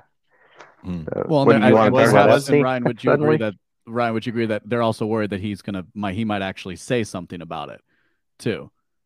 Well, Why- everyone that in that Epstein circle that got arrested got arrested during his presidency, exactly. right? So Jean-Luc Brunel and Peter Nygard and Epstein and Maxwell all got jailed while Trump was president, and nothing since. Mm. But was You know, and he in had that perso- group, or was he just aware of it? They were targeting him to try to make him part of that group, and he had a he had a real estate dispute against Les Wexner for Mar-a-Lago. So Well, they had a personal beef, and then Right. he's married his family his daughter married into the kushner billionaires and they're a bunch of weasels too but they are a different cartel and epstein's brother mark epstein and jared kushner were real estate rival or charles kushner excuse me in new york and then epstein's team Ed, ehud barak and trump's more of a netanyahu guy so it's kind of like left wing versus right wing zionism where you have the Mhm. kushners and netanyahu and trump on one side and ehud barak and epstein and wexner on the other side um, but at least you know, at least the Netanyahu camp had a line. They're like, "Hey, no raping kids." Right. puts them on the good. That's why I think I was I, I can't I can't break it down into a dichotomy. It's at least three, possibly four, and we got our pick of which Zionists we want. You know, the Well, look, most people are against pedophilia. Like even Zionists, right? They're like, "Hey, come on." Even the mafia is like, "Nah, don't fuck with children, man." Mhm. But you know, the Israeli state they have their own. They have their own intelligence outfit, just like the United States does. I mean, the CIA counterintelligence acts on its own. So does the DEA. Like a lot of these, what you would call the deep state, they're doing what they're doing since the OSS times, right? Sometimes the president's not even aware until it's too late. And you know, Mossad, they're doing the same kind of things. They work with uh, you can really think of it, it's not even like the United States, Israel, or Saudi Arabia. These there's a nexus of intelligence group of shared information, and it started. They started building bridges and things like that when they created things like the Safari Group, initially to mess with Africa, but it morphed into this uh, intelligence sharing nexus. And they need uh, they, meaning the CIA, rely heavily on the Israelis and the Saudis to infiltrate Arabic speaking uh, terror cells. They don't have enough uh, people in the ling- in linguistics department. They don't have enough uh, bilingual speakers. And you can see how bad it was if you listen to someone like Sibel Edmonds, who is translating. She speaks uh, Farsi, Turkish, and Azerbaijani, and English. And she's in the FBI field office in Washington D.C., which is a big one. And they had like three Turkish speakers, and none for the. There was like two in for Iran, and one of them was faking it, could only sort of speak Farsi. Like they didn't have enough Arabic speakers. It was so bad in the '90s that, like, think about it. Uh, there was a box after the Meir Kahane assassination, a box of documents that they left in plain Arabic, not even in code, that nobody even read, and ended up culminating in the World Trade Center bombing in 1993. And they, they literally were sitting on the plans Nobody could, could read them. So this is how much they outsource to the Israelis, Mm. which gives them a huge advantage to just lie to our faces, Mhm. which they do all the time. So can Trump does does Trump have any legs on his own, or is he completely dependent on being part of at least one of like, even if it's the right wing Zionist faction? Do the American people and Trump have a chance uh, as their own coalition, or is it Yeah. always going to be dependent on on AIPAC? He had like no one to hire. If you think about it, like, oh, he surrounded himself with bad people. How many good people can you name? You know, it's Yeah. like, oh, Ron Paul, Massie. There aren't a lot. He tried. He went with the military, so he was, you know, the Rex Tillerson and the Mad Dog Mattis. So he's he just he didn't really have a faction to pluck from. Yeah, and If you even, think about it, like the are not, neocons are everywhere. like what about it's even Both Flynn? parties. It's it's it's all the three letter networks. Yeah. Well, he he did pick Flynn, and look what happened. Right. Well, that's what I'm saying. like These are not before he was even guys, sworn right? in, they were after him. Yeah. He well, he It's was the head of the DIA. That's not nothing, but it's This- um But is he competent? probably yeah Mm. probably one of the biggest players he had, and they took him out before he's even sworn in. Yeah. No, but and then he got surrounded by Zionist neocons. Right, he was all all his advisors was just like it might as well have been PNAC. It was so bad. Right, There's a and he just Sorry, he just feels Thomas- like well that's how you win. Thomas, before you before you jump in, uh, let me just read out some super chats. This is from uh, Mark Themi. Jason, glad you glad you finally got a right wing Hegelian on the show. Well, I think that's for you, Thomas. Uh, thank you very much uh, for five dollars and for ten dollars. Trey Fifty Daniel says Trump had hit had the will of his of his people, but he never had the true consensus which he was aiming to achieve. That was his fatal flaw and his biggest strength. Uh, we're just a quick reminder: anyone watching us on Rumble, you can always send us your super chats and have your comments and They're ideas read Rumble out on the stream. Rumble rants. Uh, Yeah. rants. Sorry, rants. Rumble rants. Uh, little little dollar sign in the bottom left hand corner. Um, but I think one thing we're, we're circling around, and I think Trey's comment points to it as well, is you know he had the will of his people, he had the will perhaps of the people, but not. But again, not the educated. And Ryan, you were po- you were just pointing to that as well. So not the people who are already primed, positioned, and ready to work within the halls of government. And so, precisely because Trump coming from the perhaps we might say Trump coming from the business background, just having more of a we again just to use a rhetorical term like a common sense approach to things, just the the way that people kind of intuit and be like, well, this doesn't seem fair. Those kinds of people weren't aren't going anywhere near Washington D.C. because they want to run away from it, naturally speaking. Right? And so, who do you actually? And that's one Yeah, of the, people with one of the actual big things intelligence and talent are Yeah. in the business world. Where People with no no intelligence or talent who are just parasites, they they work in government their whole lives, right? That's the Mhm. And so, uh, if you're looking for government professional, he should have brought in. No one wants to quit their business to go into politics. They make a lot more money with a successful business than they are going to be an advisor to whoever, whatever. You know. and when you add And on so, the like our most talented people are gobbled up.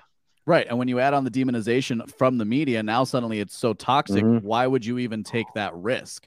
I mean, how many Right. how many quiet business owners out there who loved who loved Trump, who liked the fact that he was willing to drill baby drill, you know, but they were but they wouldn't voice support for him publicly or maybe take that next step to say, "Hey, I'm willing to try and help out or I'm willing to run for this office." It's it's too much to Yeah. it's too much for people to sacrifice. Well, what, because- what do you think of what do you? Sorry, Thomas, I'll throw this over to you in a second. What do you think of this this uh, statement or this uh, idea? Is that the the the system has been selecting for corruption for so long now that the competency has been basically bred out, and in the business world, corrupt high level. You don't want uh, highly corrupt people in positions of power in general. Uh, because that usually means that they're they're not trustworthy, and you kind of need trustworthy people to run things like your CEO or or or high level management. So now that we have the situation in, in Western government, I'll just talk about the West in general. I mean, I'm, I grew up in Canada, living I'm living in, now in Australia.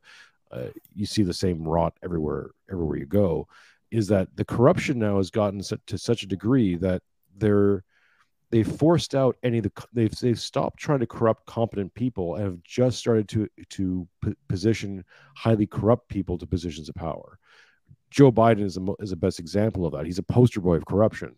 Uh, and I mean Kamala Harris and is- nothing else. is- yeah, it's the degradation of our elites, right? Then, right don't don't make At me least our political Harris on it, class. but um so thomas wh- wh- so now that we're in a position now where it seems to me anyways and and correct me if i'm wrong anyone that that the the corrupt have have have the only people who can who who have any power uh, or leverages of power are highly corrupt, and that's almost the the uh, the opposite of what you actually want to have a functioning government.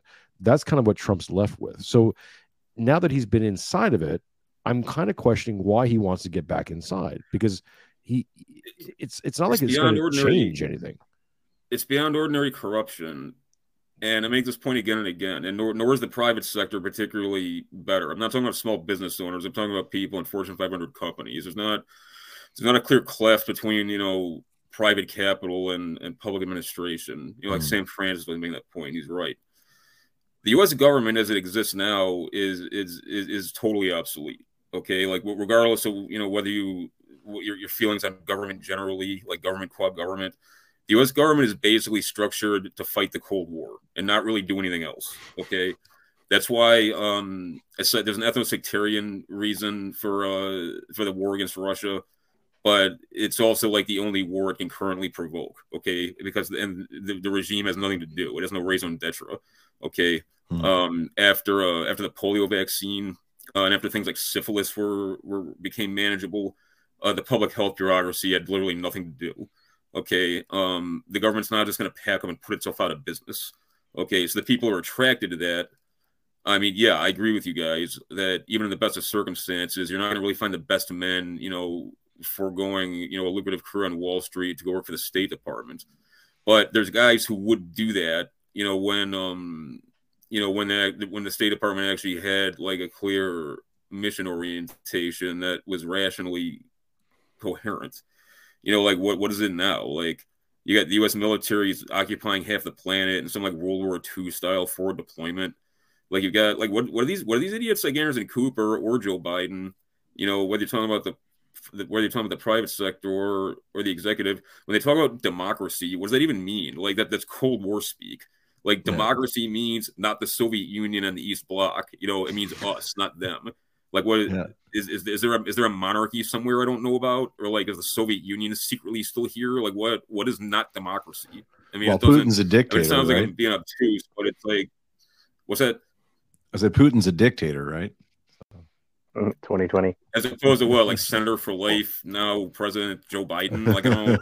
I mean, even if he was a quote unquote dictator, it's like there's only there's not an infinite number of ways you can figure the modern state, you know, and it's um basically post eighty nine. Um, I mean, ironically, one of the major outliers of the People's Republic of China, which is just a very strange government. Like it's not particularly communistic in the Marxist-Leninist sense, but it's No. certainly not like a free society, and it's, It's not like Chinese. normal uh, by the by the standards of you know the, the rest of the developed world. You know, like these, these terms don't even make any sense. You know, like it's aside from the fact that they're dishonestly invoked for ideological purposes. But this, I think this is important. You know, because it's it's um the uh the, the entire regime, aside from its ideological um aside from its ideological priorities, you know, it's a solution. It, it, it's it's a solution in search of a problem that rationalizes its continued existence and is perpetually coming up short. That's all I wanted to insinuate. I think I think there's I think there's Well, to, to say about- steal from Bernie Sanders, it's democratic anarchy tyranny. yeah, exactly. well there there is a book. I'm gonna be back in one minute, guys. there there is a book that I want to cover eventually, uh, and I don't know. I mean, I, I'm the Orthodox Christian in the room, but um, this is Nihilism: The Roots of Revolution of the Modern Age by Father Seraphim Rose. Uh, one of the things he points out, one of the things he predicts, I think fairly accurately, and he's this is written in the 1970s. He he he his term for this coming age is an age of anarchism, and I don't mean in a more political sense, but it's that sense of uh of yeah there there being no bottom where where nihilism finally takes hold formally within the body politic and it starts being reflective not just in philosophy or in sort of high-minded sectors but in in in culture itself. So the rot becomes where there is no bottom because because there is no top there is no bottom. And you i think this is where we're kind of in that circling the drain moment it is an apocalypse for the for for western uh, civilization i said this to a, a a friend of mine, uh, probably back in 2000, I don't God, I don't know, 2018 or something like that, in the, before times, somewhere in the before times, was that I said Western civilization is over. The, the Western civilization, we we understand it as is, which you would have studied in in high school uh, uh, Western Civ class, is is finished. It's that's kaput. Um, what is taking place? What is what is what is uh, its successor? We have yet to to to figure out, and I think that's kind of where we're at you know, we're all downstream from a war of the elites. That's becoming uh, uh, Kind of moved. I- yeah. Western ahead. Civ, like they practice Western Civ better in Japan than they do in the classical quote unquote That's, West. a, that's a great point. Or- Yeah. You know, like it just it still exists. It's just not in the West anymore. Well, but it's like yeah, even- but Western it's the Western Civ died in the West. civilization too. Well, y'all have pregnant men and male tampons. It's over. I- Okay, like that's my nihilism.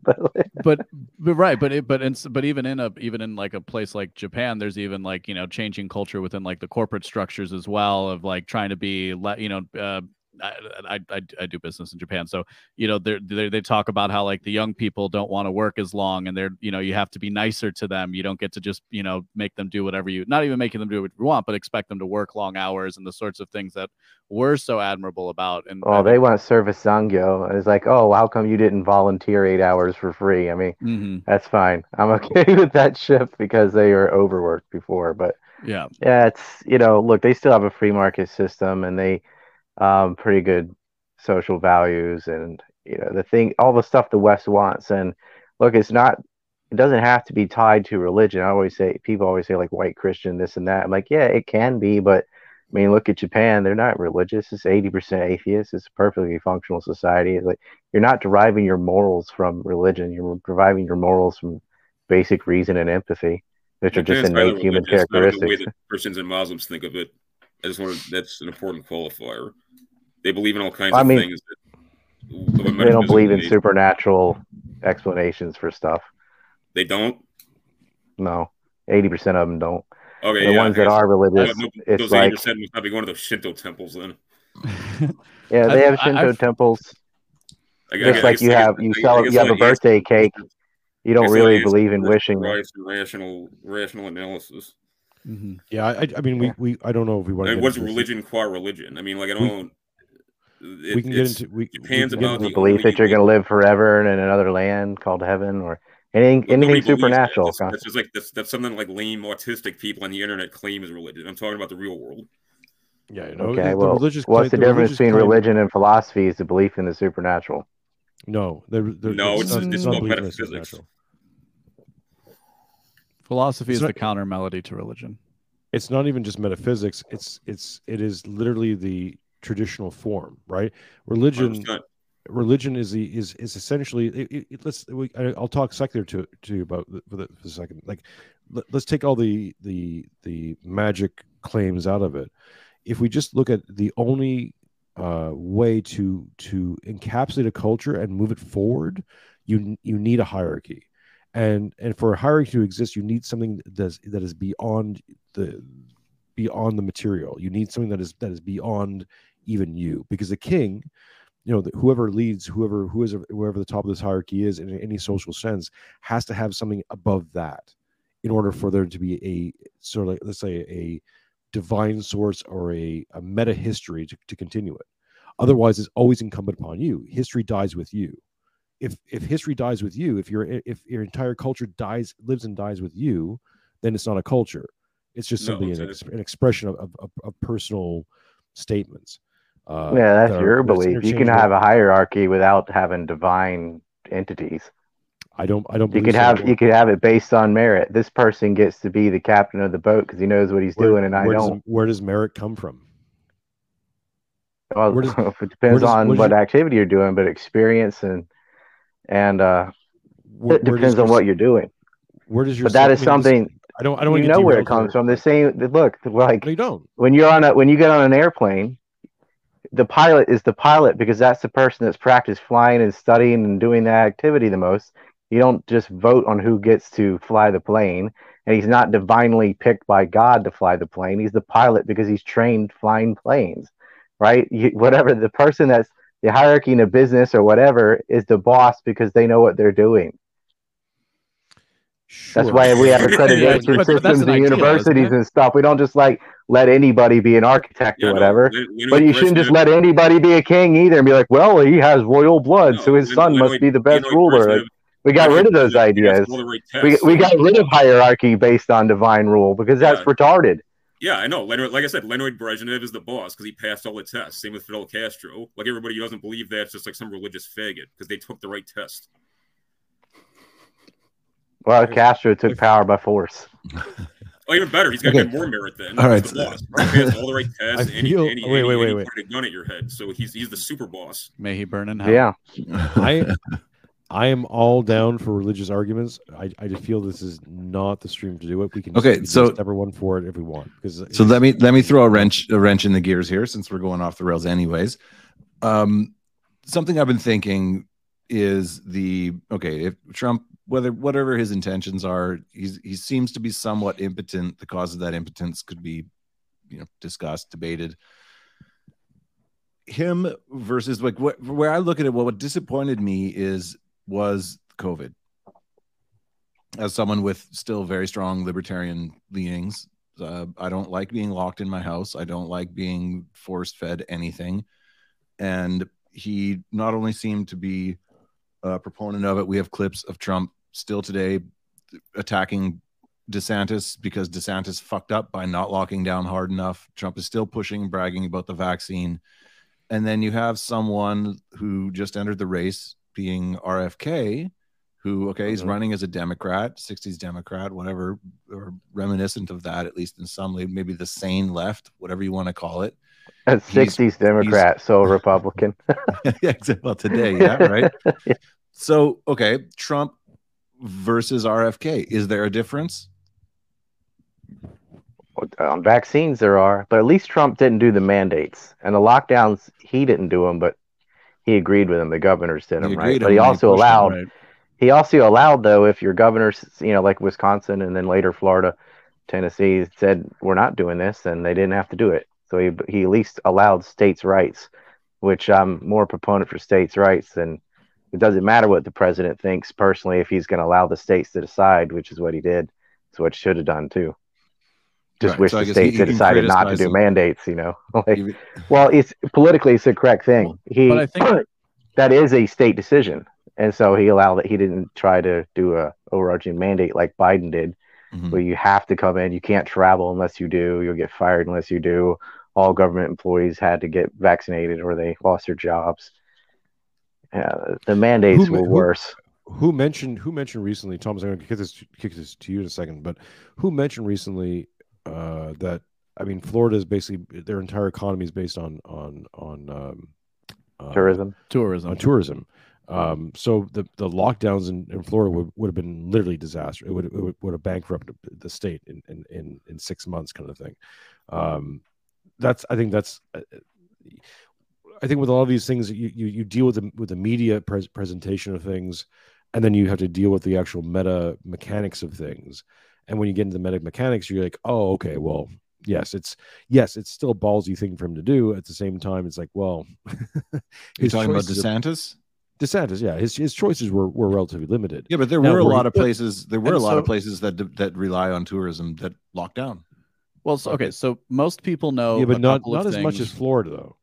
Most people know a couple of things reasonably well and everything else they assume in the case of a pilot flying a plane that they that somebody knows what they're doing right? So what you see in the advent of for whatever for whatever else you might want to say about it when you see that suddenly there's this virus and people are getting sick and it looks like it might be dangerous well what so what did DeSantis do? DeSantis DeSantis acted his incentive as a state that was largely dependent on tourism. He went and he looked for expertise that helped that that challenged what was going on at the federal level right? And so you could say he was just acting out of pure incentive. Turns out he made the right call. I think we would agree with that here. But you again, but I think you you also see where, and you saw this with Trump teaming up with the military, uh, which was brought up here before as well, where it's that deferment towards expertise, which. Going back to what we were talking about in the business world, when you're dealing with largely competent people, is a very good is is generally speaking a good rule of thumb. But then when you get into a situation like, you know, pointing out like the public health system and the idea that these people had to, you know, push, you know, had have to make themselves useful, as it were, is you had a lot of people who weren't actually that competent, who didn't really have a strong sense of the, who, who were either covering up for, you know, research that they were doing in the case of Fauci, or in the case, or in other cases, were just basically trying to take the maximal safety approach, which that's the that's like the that's like the other part of egalitarianism is like maximal safety for modern leftism.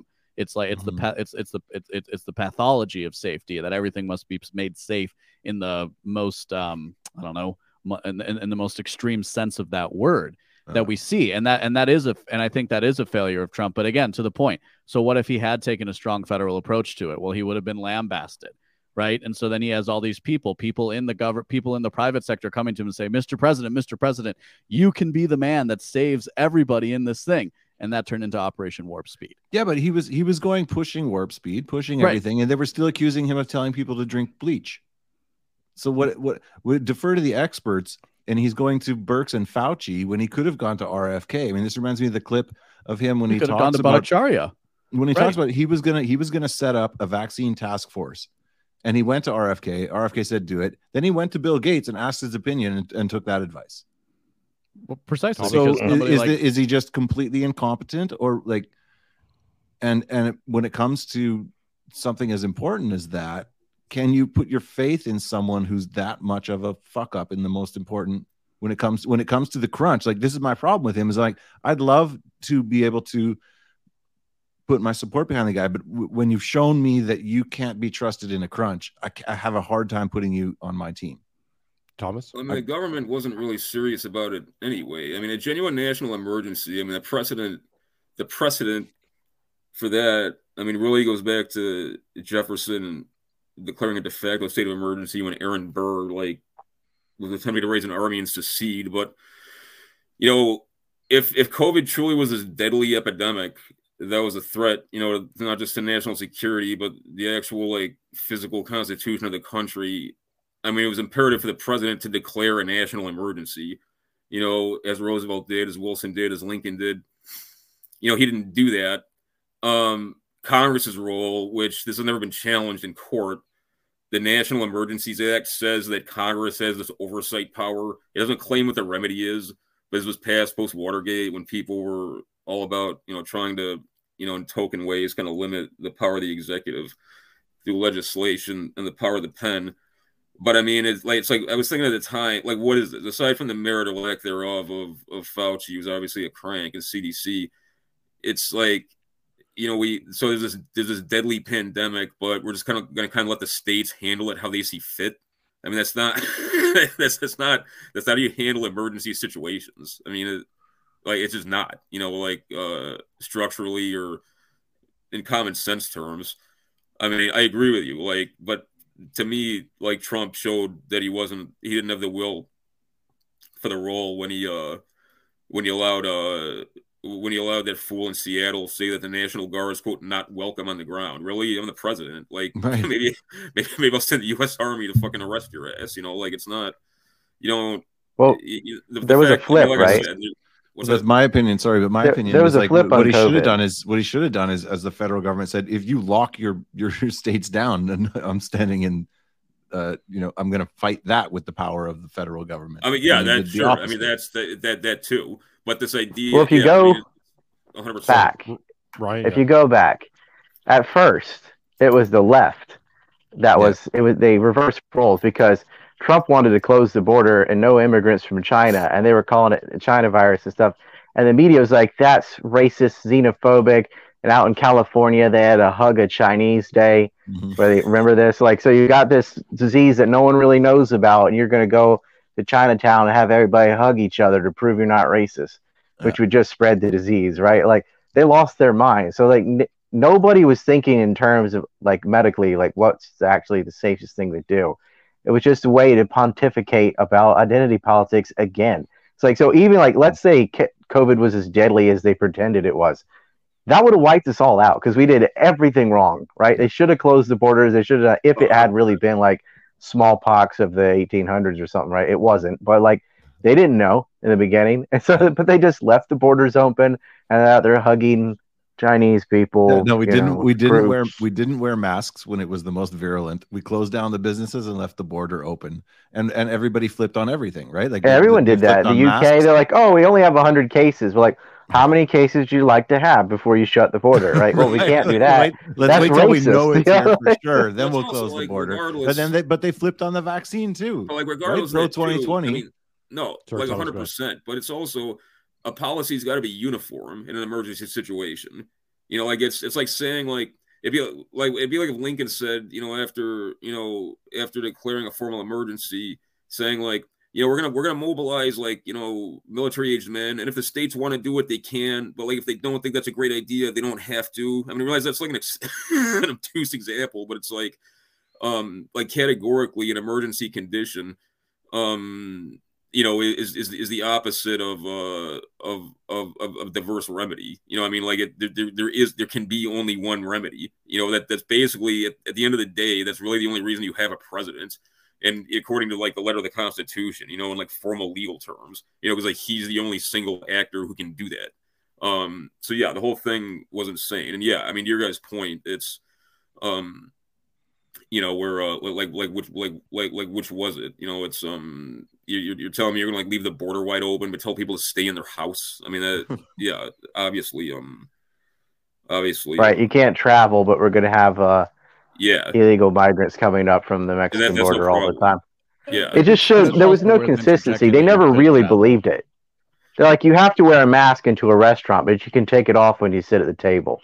Like Yeah, there was because- no science involved, right? It was Yeah. all Yeah, the fear. No, just Well, ritual. This is why I, I'll, I'll Yeah. invoke I'll invoke RFK again. I just saw a clip of him today when he was talking about Event 201 from there forward, how the the CIA ran the entire thing, and and you could tell from what the the, the actions they were instituting. He was saying Event 201 had nothing to do with with pandemic. What it had to what it had to do with was solidifying how to invoke top down control through Yeah, the health regulators. Well, it was a real estate ga- grab too, because you depreciated all these commercial properties because they physically were not allowed to open. And then BlackRock and Vanguard and others come in and swoop up and buy everything for pennies on the dollar. And then suddenly it's reopened, and now you're allowed to do business again. Like a huge tr- uh, transfer of wealth. Well, and the You could go down New York and just like every single everything was closed. It was just all empty windows all the way down. They weren't allowed to open. They were freaking out. Then it was like you can open, but they have to sit outside and be in a plastic bubble. It was ridiculous. And people complied. They they have absolutely no information on it uh, because the counter to the COVID hysteria was equally hysterical with your Stu Peterson crowd and talking about virus denial and uh, other, you know, 5G and some other retarded crap. It's- it's And the so, thing, but they allowed that out there, right? They didn't allow Yeah. RFK Jr.'s voice, right? They censored all those people, but they let the Alex Jones ish types say anything they want, right?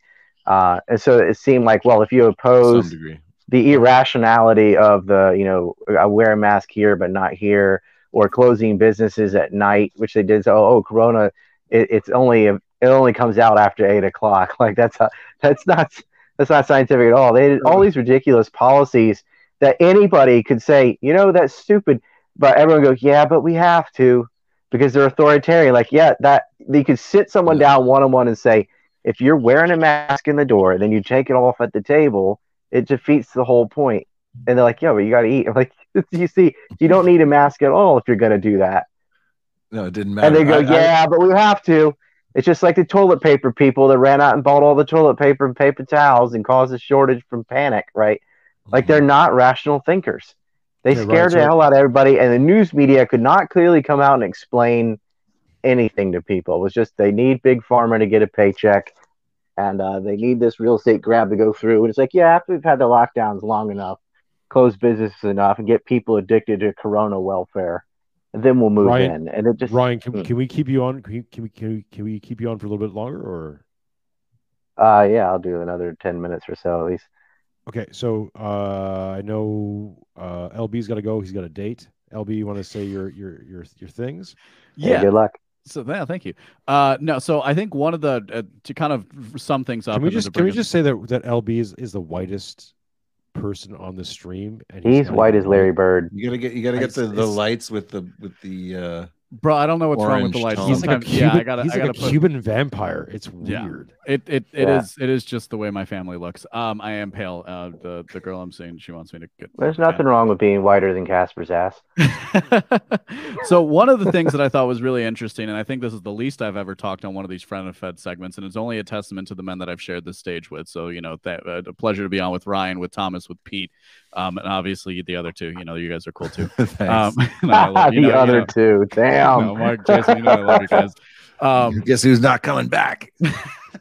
but was was you know as probably i think the youngest person on this on this stream is just how trump has been omnipresent throughout my entire life and how he has just morphed it as and and as you guys were laying out the history i was like oh yeah he was there then and he was there then i mean you basically was talking Yeah. to early 90s that's when i was born so but what i want but uh, as we're as we talk about it in terms of friend of They had sorry, sorry, LB. They they they played Home Alone on our public broadcaster here in Canada Yeah, and and, they cut it. edited out the portion Cut- that yeah. Trump was in.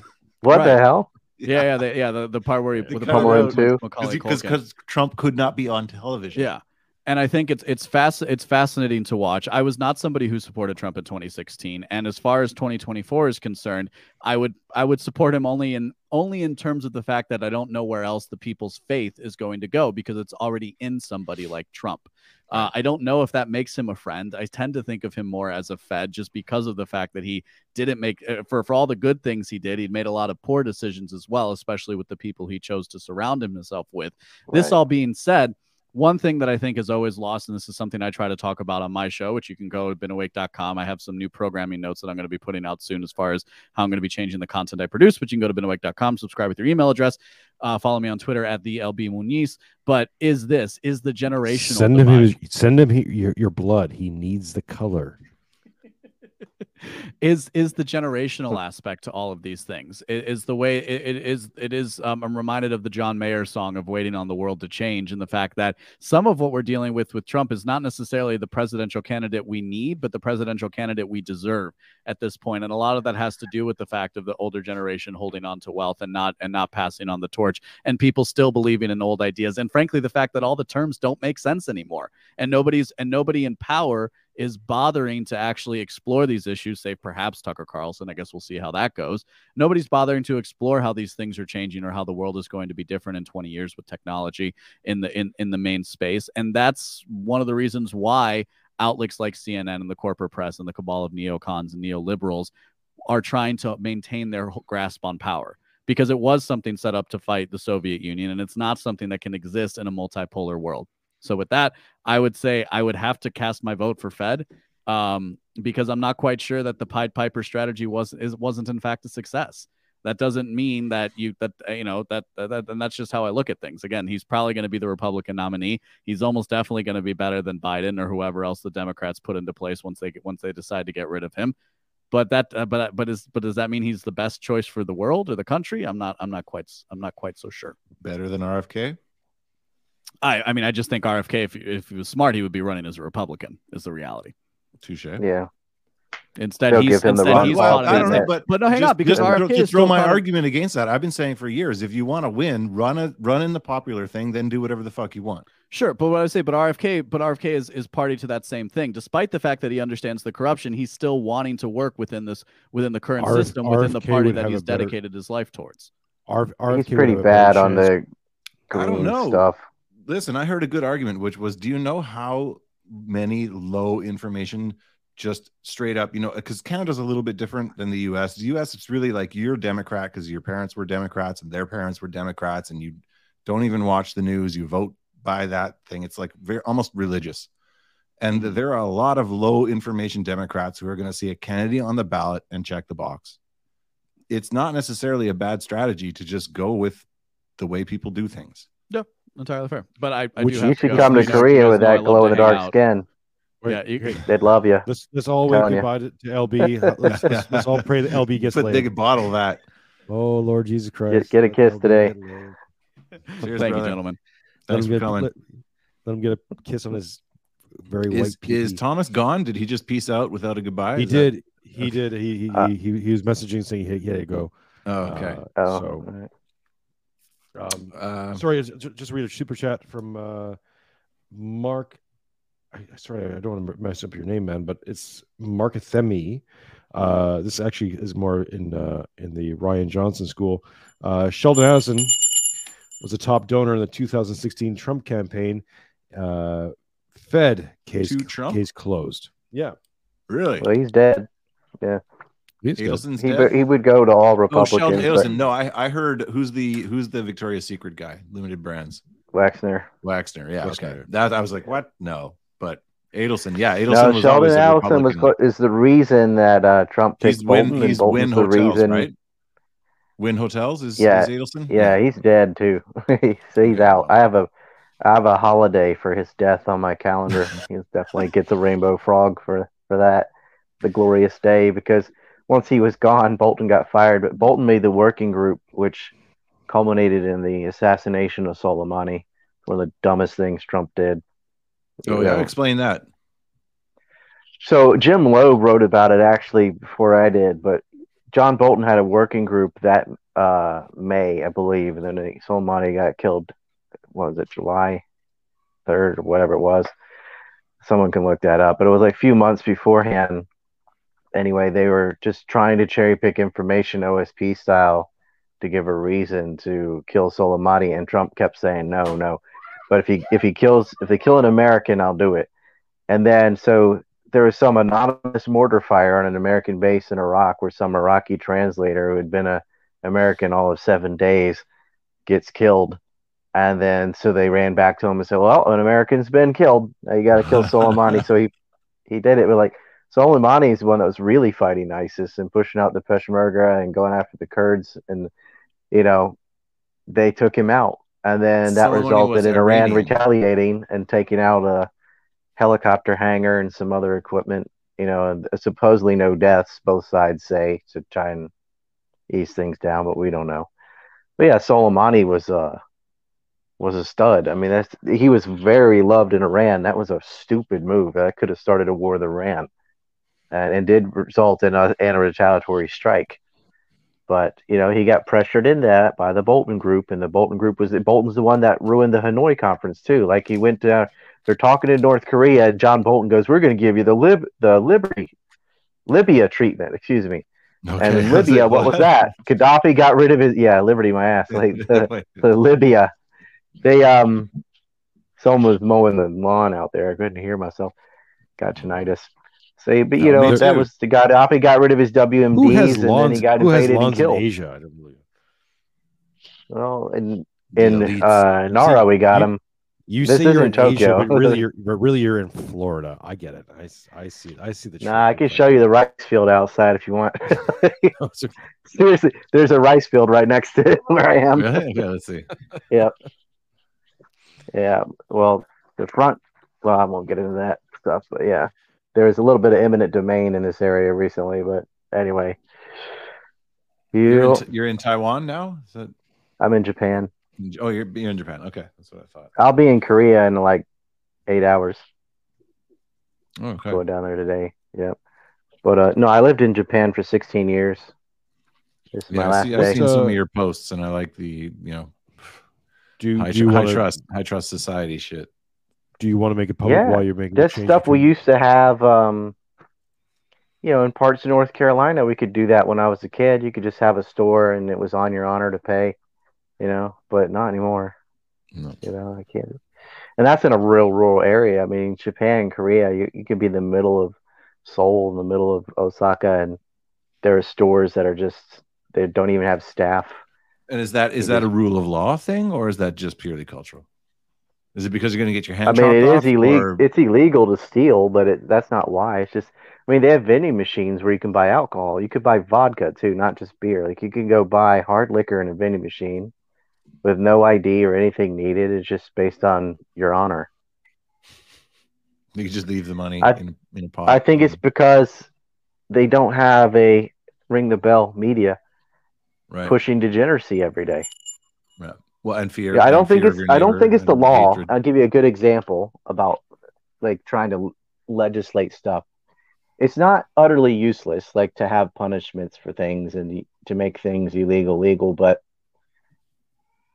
if you look at drug laws, for example, it's illegal to do heroin in Japan. It's illegal to do heroin in the UK and the United States too, but they do it anyway, right? You can get drugs in jail in the United States.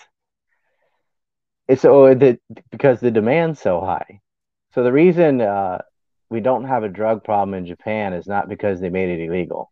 Same reason we don't have a murder problem or a fentanyl problem or a rape problem or any of that.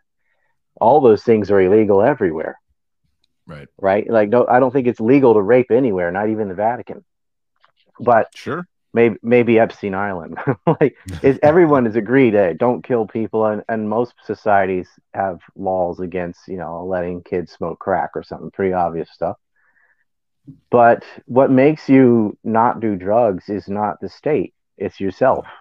As Dr. Paul said, like really are you gonna run out and, and go smoke heroin or shoot it up or whatever if it's suddenly legal? Probably not, right? Like you need the state to tell you not to do that. Seriously, your parents should tell you not to do that. You should know not to do that based on your own reasoning. So if you're only mm-hmm. following stuff based on like whatever the law says to do or not, and not and you don't have your own, you know, moral compass or or faculty of reason, then you're in a bad shape because if they tell you to do something stupid, you'll do something stupid. So I agree with Dr. Reddit- King. Reddit- Like we, it's imperative to follow just laws, and it's imperative to ignore the unjust laws. Yeah. René, René Right. Girard, René Girard basically said uh, that all our desires are external. So all our, and you could say desires, incentives. You can, you know, use that word wherever you want it, wherever you want. Sure. And because because those this, those things are external to us, we always look for models or, mo- or moderator, moderators for those desires. So the only reason you what you the only reason you want what you want is because of other people telling you what you want you have no idea what to want. And as you're a father, you you've seen this with your own kids. You go into a drawer, your kid wants to go in that drawer. They don't know what's in there. That- it's probably just like you know cutlery or something that they can't really use, but they're attracted to that drawer because you're going into that. It's it's it's where you give your attention. What what what the what people uh, who attach authority to uh, will drive their attention, and I think this is uh, to kind of summarize all this stuff and, and, and tie into a bow because I know Ryan you, you need to go and thank you again for your time.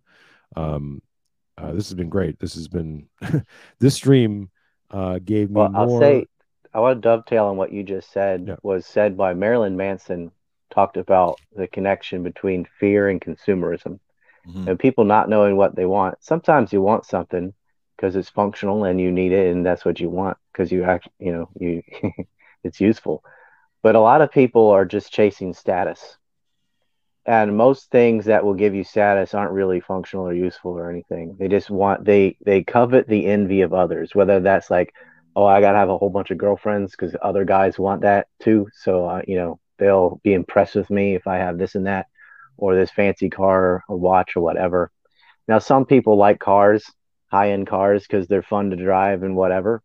Um, watch or ring or something. There really is no point. Any watch tells time. They just want one that's expensive because it's a way of wearing status, you know, without having to say it you instantly know that that person has money or whatever because they're wearing it on their wrist. Yeah. So, and it, like, it's okay if you want to chase status, chase status, but be aware that that's what you're doing. Okay, because I think it, a lot of people get a severe level of unhappiness who can't acquire the status, but they are they they rely on external validation, and they have an you know an external locus of control, and so their happiness is dependent upon how they perceive other people perceiving them, and they're not self-willed, and they don't have a sense of fulfillment based on their attributes or skills or anything and this is what happens when you break a society, as the media does. I'm being careful with my words. when you break them, We're, on Rumble you right now. you so would it's you okay, prefer. just- oh, I can say it. Okay, well, I don't know what, what, your, what your thing is. yeah, part of what they're doing is they want to break your sense of self worth to make you reliant on products. So you can get a sense like you're no longer just some hoodlum or whatever if you're wearing the the Bape jacket or before that the starter jacket and the whatever kind of fancy whatever the cool shoe is today. I don't even pay attention to it. But when you have those things, you're you're somebody now. You know, it's it's it's it's uh status that you can purchase. It's not something you have to earn through skill or something that's within yourself, right? Some sort of talent. It's just something you can wear. So it's Yeah. instant, instantly copied and instant um, validation wherever you go. And it's a real problem uh, with the youth seeking external validation all the time. Uh, and, Well, and some of it's completely it does- unachievable. you Like your life is not going to be a music video, right? They're always going to compare themselves to Cardi B or whatever and feel unsatisfied and keep chasing and keep spending. So in the in the Girardian theory, there's there's two distinct uh, classifications here. There's there's there's memetics, there's modeling, and then there's mirroring. Uh, so modeling is actually trying to be like the thing, right? Trying to be like that person. Don Quixote is trying to be like the epic uh, uh, uh, knights in he re- he reads in these stories, whether they're real or not. He's trying to be them Right. and, and exemplify those characters. Mirroring is literally just surface level. You're trying to reflect the the image of the image, and when you start getting into into this sort of, you know, uh, refractal image of of things where the image is a is a mirroring of the image of the mirroring of the image mirroring the image where you're you're no longer sure what the actual content is anymore because it's Mhm. all messaging you know messed up with with uh, desire principles mixed you know it's basically just desire porn uh, this is why you what- can see it in the language. Look at all the people that run around saying bro every other sentence. So, uh, bro, bro, this, bro, because they put that out there. I don't want to say because I don't want to get blocked from me on Twitter. That's bad, you know. I, Well, look, yeah, exactly. I will throw you out. I did that uh, to fish out all the NAFO people, knowing that they wouldn't be able to resist. Right? It's an easy attack. If I say, "Oh, I hate this," then they're all going to say it, and then I'm like, "Block, block, block, block, block," so I can get rid of them, so they can't mass flag me later. That was my strategy there. But it really is a thing, though. If you look at the terminology the spooks put out there, for example, grassy knoll. No one says knoll or grassy. Okay, not in the '60s and not today by putting out the grassy knoll for the grassy knoll shooter and the JFK assassination, they get to track how effective that propaganda, how they're, you know, how many people are repeating this phrase, right? Too Yeah, big or, to or, fail. or Kiev. Yeah, yeah, exactly. They want to see, are you going to say it like this? Are you going to use our our terms? And so when everyone was saying literally this, literally that, you know, that was three, four years ago, and now it's the the bro culture. They put it out on like just deadbeat, mindless gaming streams on YouTube is where it starts, and then everyone's saying it, right? They want to see how deep that cuts and like which celebrities are most effective and trace it around and you're it's affecting the language you can see them unable to speak without saying this it's that valley girl stuff where people in like california say like like like like like like like like like like you know you know you know you like like like they can't get through a few sentences in a row without distancing all their opinions by saying the word like is a way of softening everything saying well i didn't definitely say that i said it was like that right because they're Oh, yeah, is that what they live in a place that's so judgmental that they can't have a normal opinion without softening it with filler words and and the word like is not just a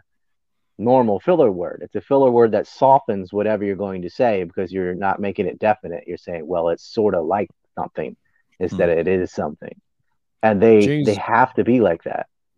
James Burnham laid it, laid it out in the managerial revolution is that that this entire system that's that's whether you agree with him a la carte or or or wholeheartedly, it's like we can certainly see some of the, some of that overlapping where where the system that's in play right now is is to diffuse responsibility so no one can take responsibility for anything.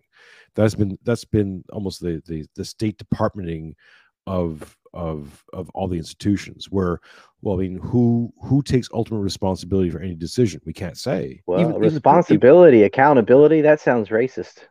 Right and and yet that's what they do. Like, yeah and and yet, and yet you know, that's that's colonialist kind of It that's- is that's white supremacy, thing. yes. yeah being on time I have a with time. question about Canada, real quick. You're in Canada, Okay. the People's Republic of Canada.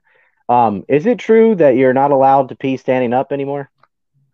Yes. What? You have to sit down Like to 2005. Yeah. it was Trudeau got in. It was the first rule he passed. It was a yeah, it was a He federal sits on a pees on a can of Bud Lights. Well, that's that's how they get Trudeau. Bud Light. It's all it's actually just filtered through. It's just Trudeau. Piss. It's just Canadian Trudeau piss now. Yeah. it's like a North American pee. Yeah, it's, it it's from the house. It's from the House of Com. It's it's from the it's from Parliament right into a vat, and that's it's like Nestea. How Nestee's like just uh, uh, getting getting all the water to the How did the country that made Trailer Park Boys get led by Trudeau and you know have a Well, throw okay, so truckers in jail?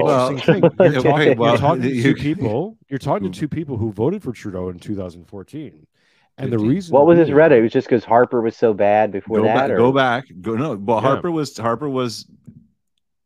I don't think he was as bad as the media. I mean, I think a lot of this has been a growth process for a lot of people the past ten years. I have of to add getting cans older. to No, but but Harper Harper was pretty bad. I mean, even even if we're talking about base politics in in two, two, two, uh, 2023, we can look back at the Harper regime. He sold the wheat. We had this uh, uh, we uh, sort of.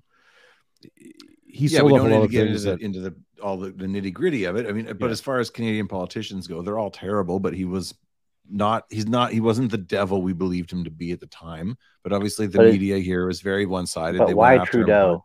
Look, go Like, look up happened? clips of Trudeau's rhetoric. Well, first off, reason- we're both we're both Anglo Montrealers, which Trudeau is somewhat as well. He's also a federalist. There's a lot of intricate sort of micro macro politics Mhm. where we He was a- believed that he would be on the side of anglophone Quebecers. He's from, you know, his family lives just up the street from where I live, and we thought maybe he would have something to play there that would would resolve a lot of the long-standing um, identity politics issues in Canada, which he just made way worse.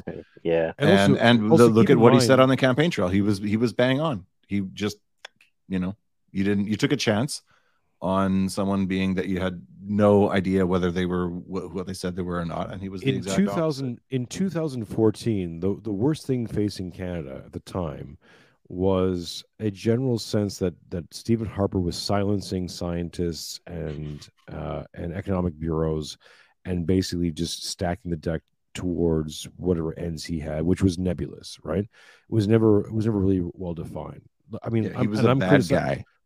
I, I'm Right. Who is criticizing. Canada? Do y'all like who's the equivalent of Ron Paul, the Canadian? Maxime Bernier. Maxime Bernier. All right. He's the best Something we've to got. for. He's, but I mean, he's actually he's very much like Ron Paul in that he's not charismatic. He's not a good speaker. You know, it, it's akin to the the RFK thing when you're when you're running for a Uh, role that is. I think you Ron know, Paul was public speaking. charismatic when they let him talk. Just- they give him Yeah. two minutes. I think that's what's going to happen to RFK. Like he'll get on the debate stage, and they'll give him like two minutes to speak. seconds. Yeah, Yeah. and or just like yeah, there's RFK Jr. Whatever you know. His Somebody voice, pops the balloon. Everyone's like, oh shit. yeah. Sorry to cut that short, but uh, you can watch the whole thing on ancreport.com. As you can see, I got a shelf set up while that was playing. Some other things. Still got to go get a table uh, to attach this mic arm to. But that was fun. And Pete Quiñones was on in the beginning. He kind of left when I arrived, but um, we've done some shows together, especially on the American Civil War as well as the Unabomber Manifesto. You can go check that out on on his sites. Free Man Beyond the Wall. And let's see, he's also still on Twitter, at least for the next six weeks. we had a shekel chat on Rumble from P1 Dizzy 49, so it's not a Ulysses Grant. says, Welcome back to Korea, RD. Try not to get oven from Twitter. Happy Mother's Day to all the good moms.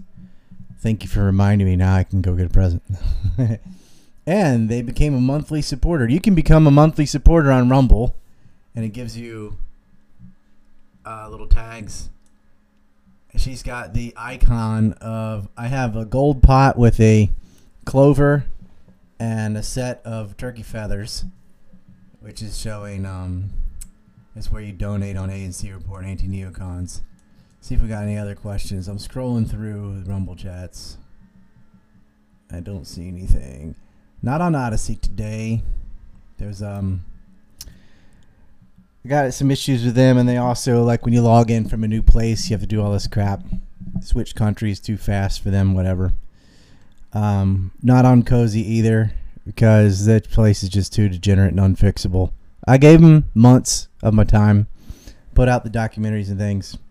It's just not worth it.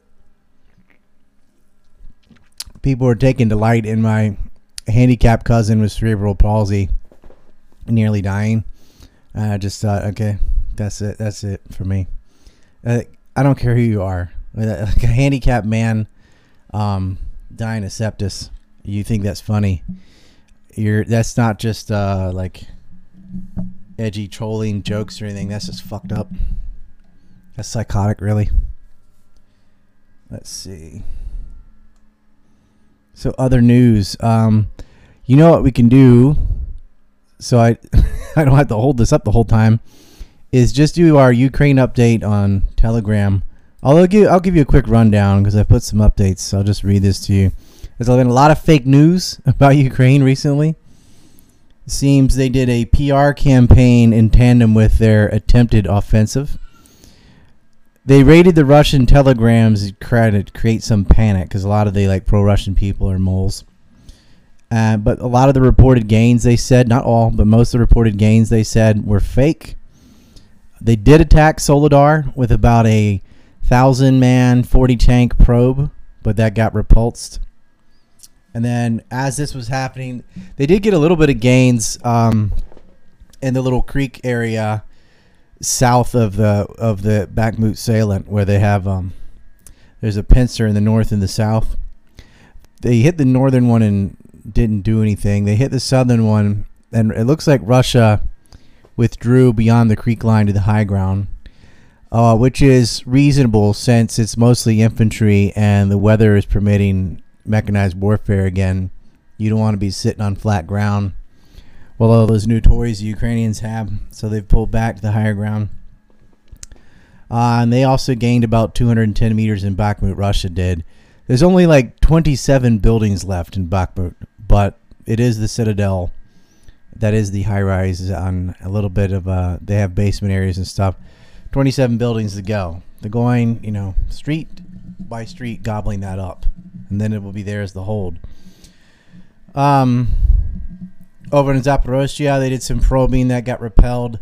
Russia, however, has been taking out the warehouses storing um, anti-air ammunition, and it looks like some of the Leopard twos that as soon as they came across the border, uh, they got hit while they were in the warehouse from above. And then the big thing is the bridge to Moldova has been taken out, and that's something you can't be like, "It's propaganda." Go look at it; it's gone and that is the supply route to Odessa from NATO. So that has been blown to bits. I mean, you can still get supplies there the slow way, but that's over because I had a rail line and a highway, and that's been cut and like physically blown to pieces. You notice they haven't cut the other bridges across the Dnieper, which means they might be willing to use them themselves, or they enjoy Ukraine bleeding themselves. They've made this plan like instead of incrementally taking land Russia would rather I mean they are taking Bakhmut but in Soledar but it seems like they'd rather play on the defense and drain Ukraine's manpower war of attrition instead of expanding the front line like why Well, you don't need the territory, um, because you're not going to get them to run out of money or manufacturing because everything's being manufactured in NATO and all the money's from America. So the only way you can really win this war of attrition is taking out personnel because that's something you can't replace. It takes a long time to have a baby and have them grow up to be 17 or 18. They're running out of people. They will never run out of money because they have America's money. Even when they were running out of ammo, like they're running out of artillery, NATO didn't have any left. So they bought half a million rounds from Korea and they're buying some more from Egypt, which has, I think, the largest Soviet stockpile in the world is in Egypt. So, you know, there's a few more years of artillery shells. They are running short on AA for the S 300s, and they're also running out of the, um, the well, the, the S 300s themselves are running out of the anti air defense itself, not just the ammo. Uh, they'll probably switch and get some more Patriot systems in and stuff, but they really don't have enough air defense, which is allowing fixed wing aircraft to just wreak havoc across Ukraine. But um, there are ways get around that. Ukraine's going to have to go on the offense and make a major push with a, a mechanized division, frogmen, everything they can throw to get some sort of victory here because they're getting war weary. You know, the lights are out, the power's out, they're on rationed food, and yet uh, on the Russian side, lights are on, supply lines are tight. Uh, they're not moving. I want to say something else. Gonzalo Lira was arrested. I mean, that was before I went back to Japan.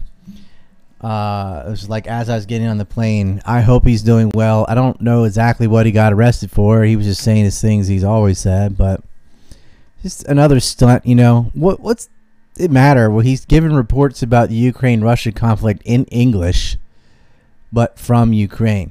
But he's saying the same kind of stuff I say and many other people say. Of course, they'd probably like to arrest us too. But anyway, let's go look at Rumble. There's some drama sphere stuff. Uh, who cares?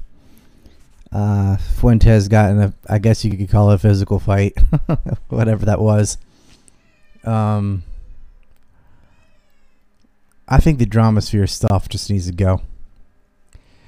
We're going to be on Red Ice Thursday. I got a bunch of Epstein news to unleash. And then Friday, we have the sequel on Fresh and Fit. We're going to be going over the Israeli art students, Ziad Al Jarrah, and that thing, the Tennessee cell, the DJ story, uh, anthrax. That's a big one. if we can get all those topics in in uh, two hours or so, maybe three hours. And then um, we'll do another show regardless, just debunking all the kook stuff.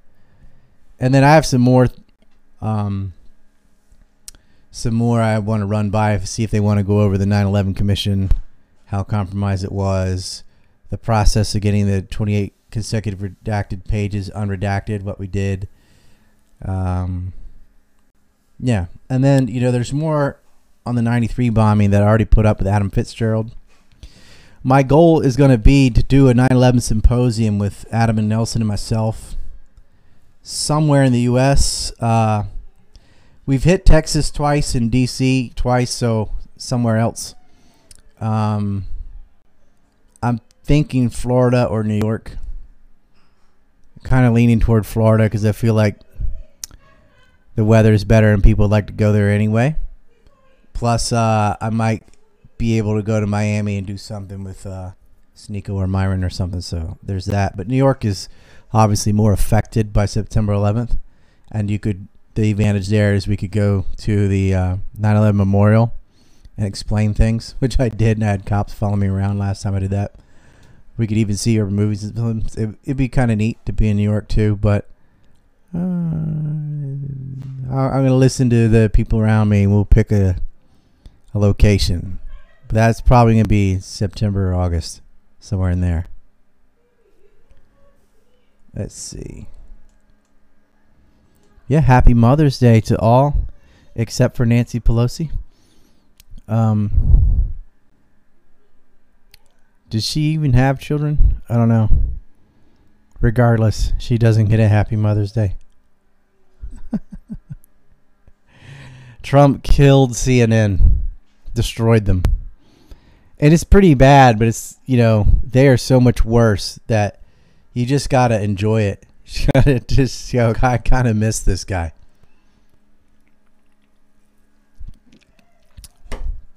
All right. Well, thank you, P1 Dizzy, for the shekel chats. Thank everybody else for following.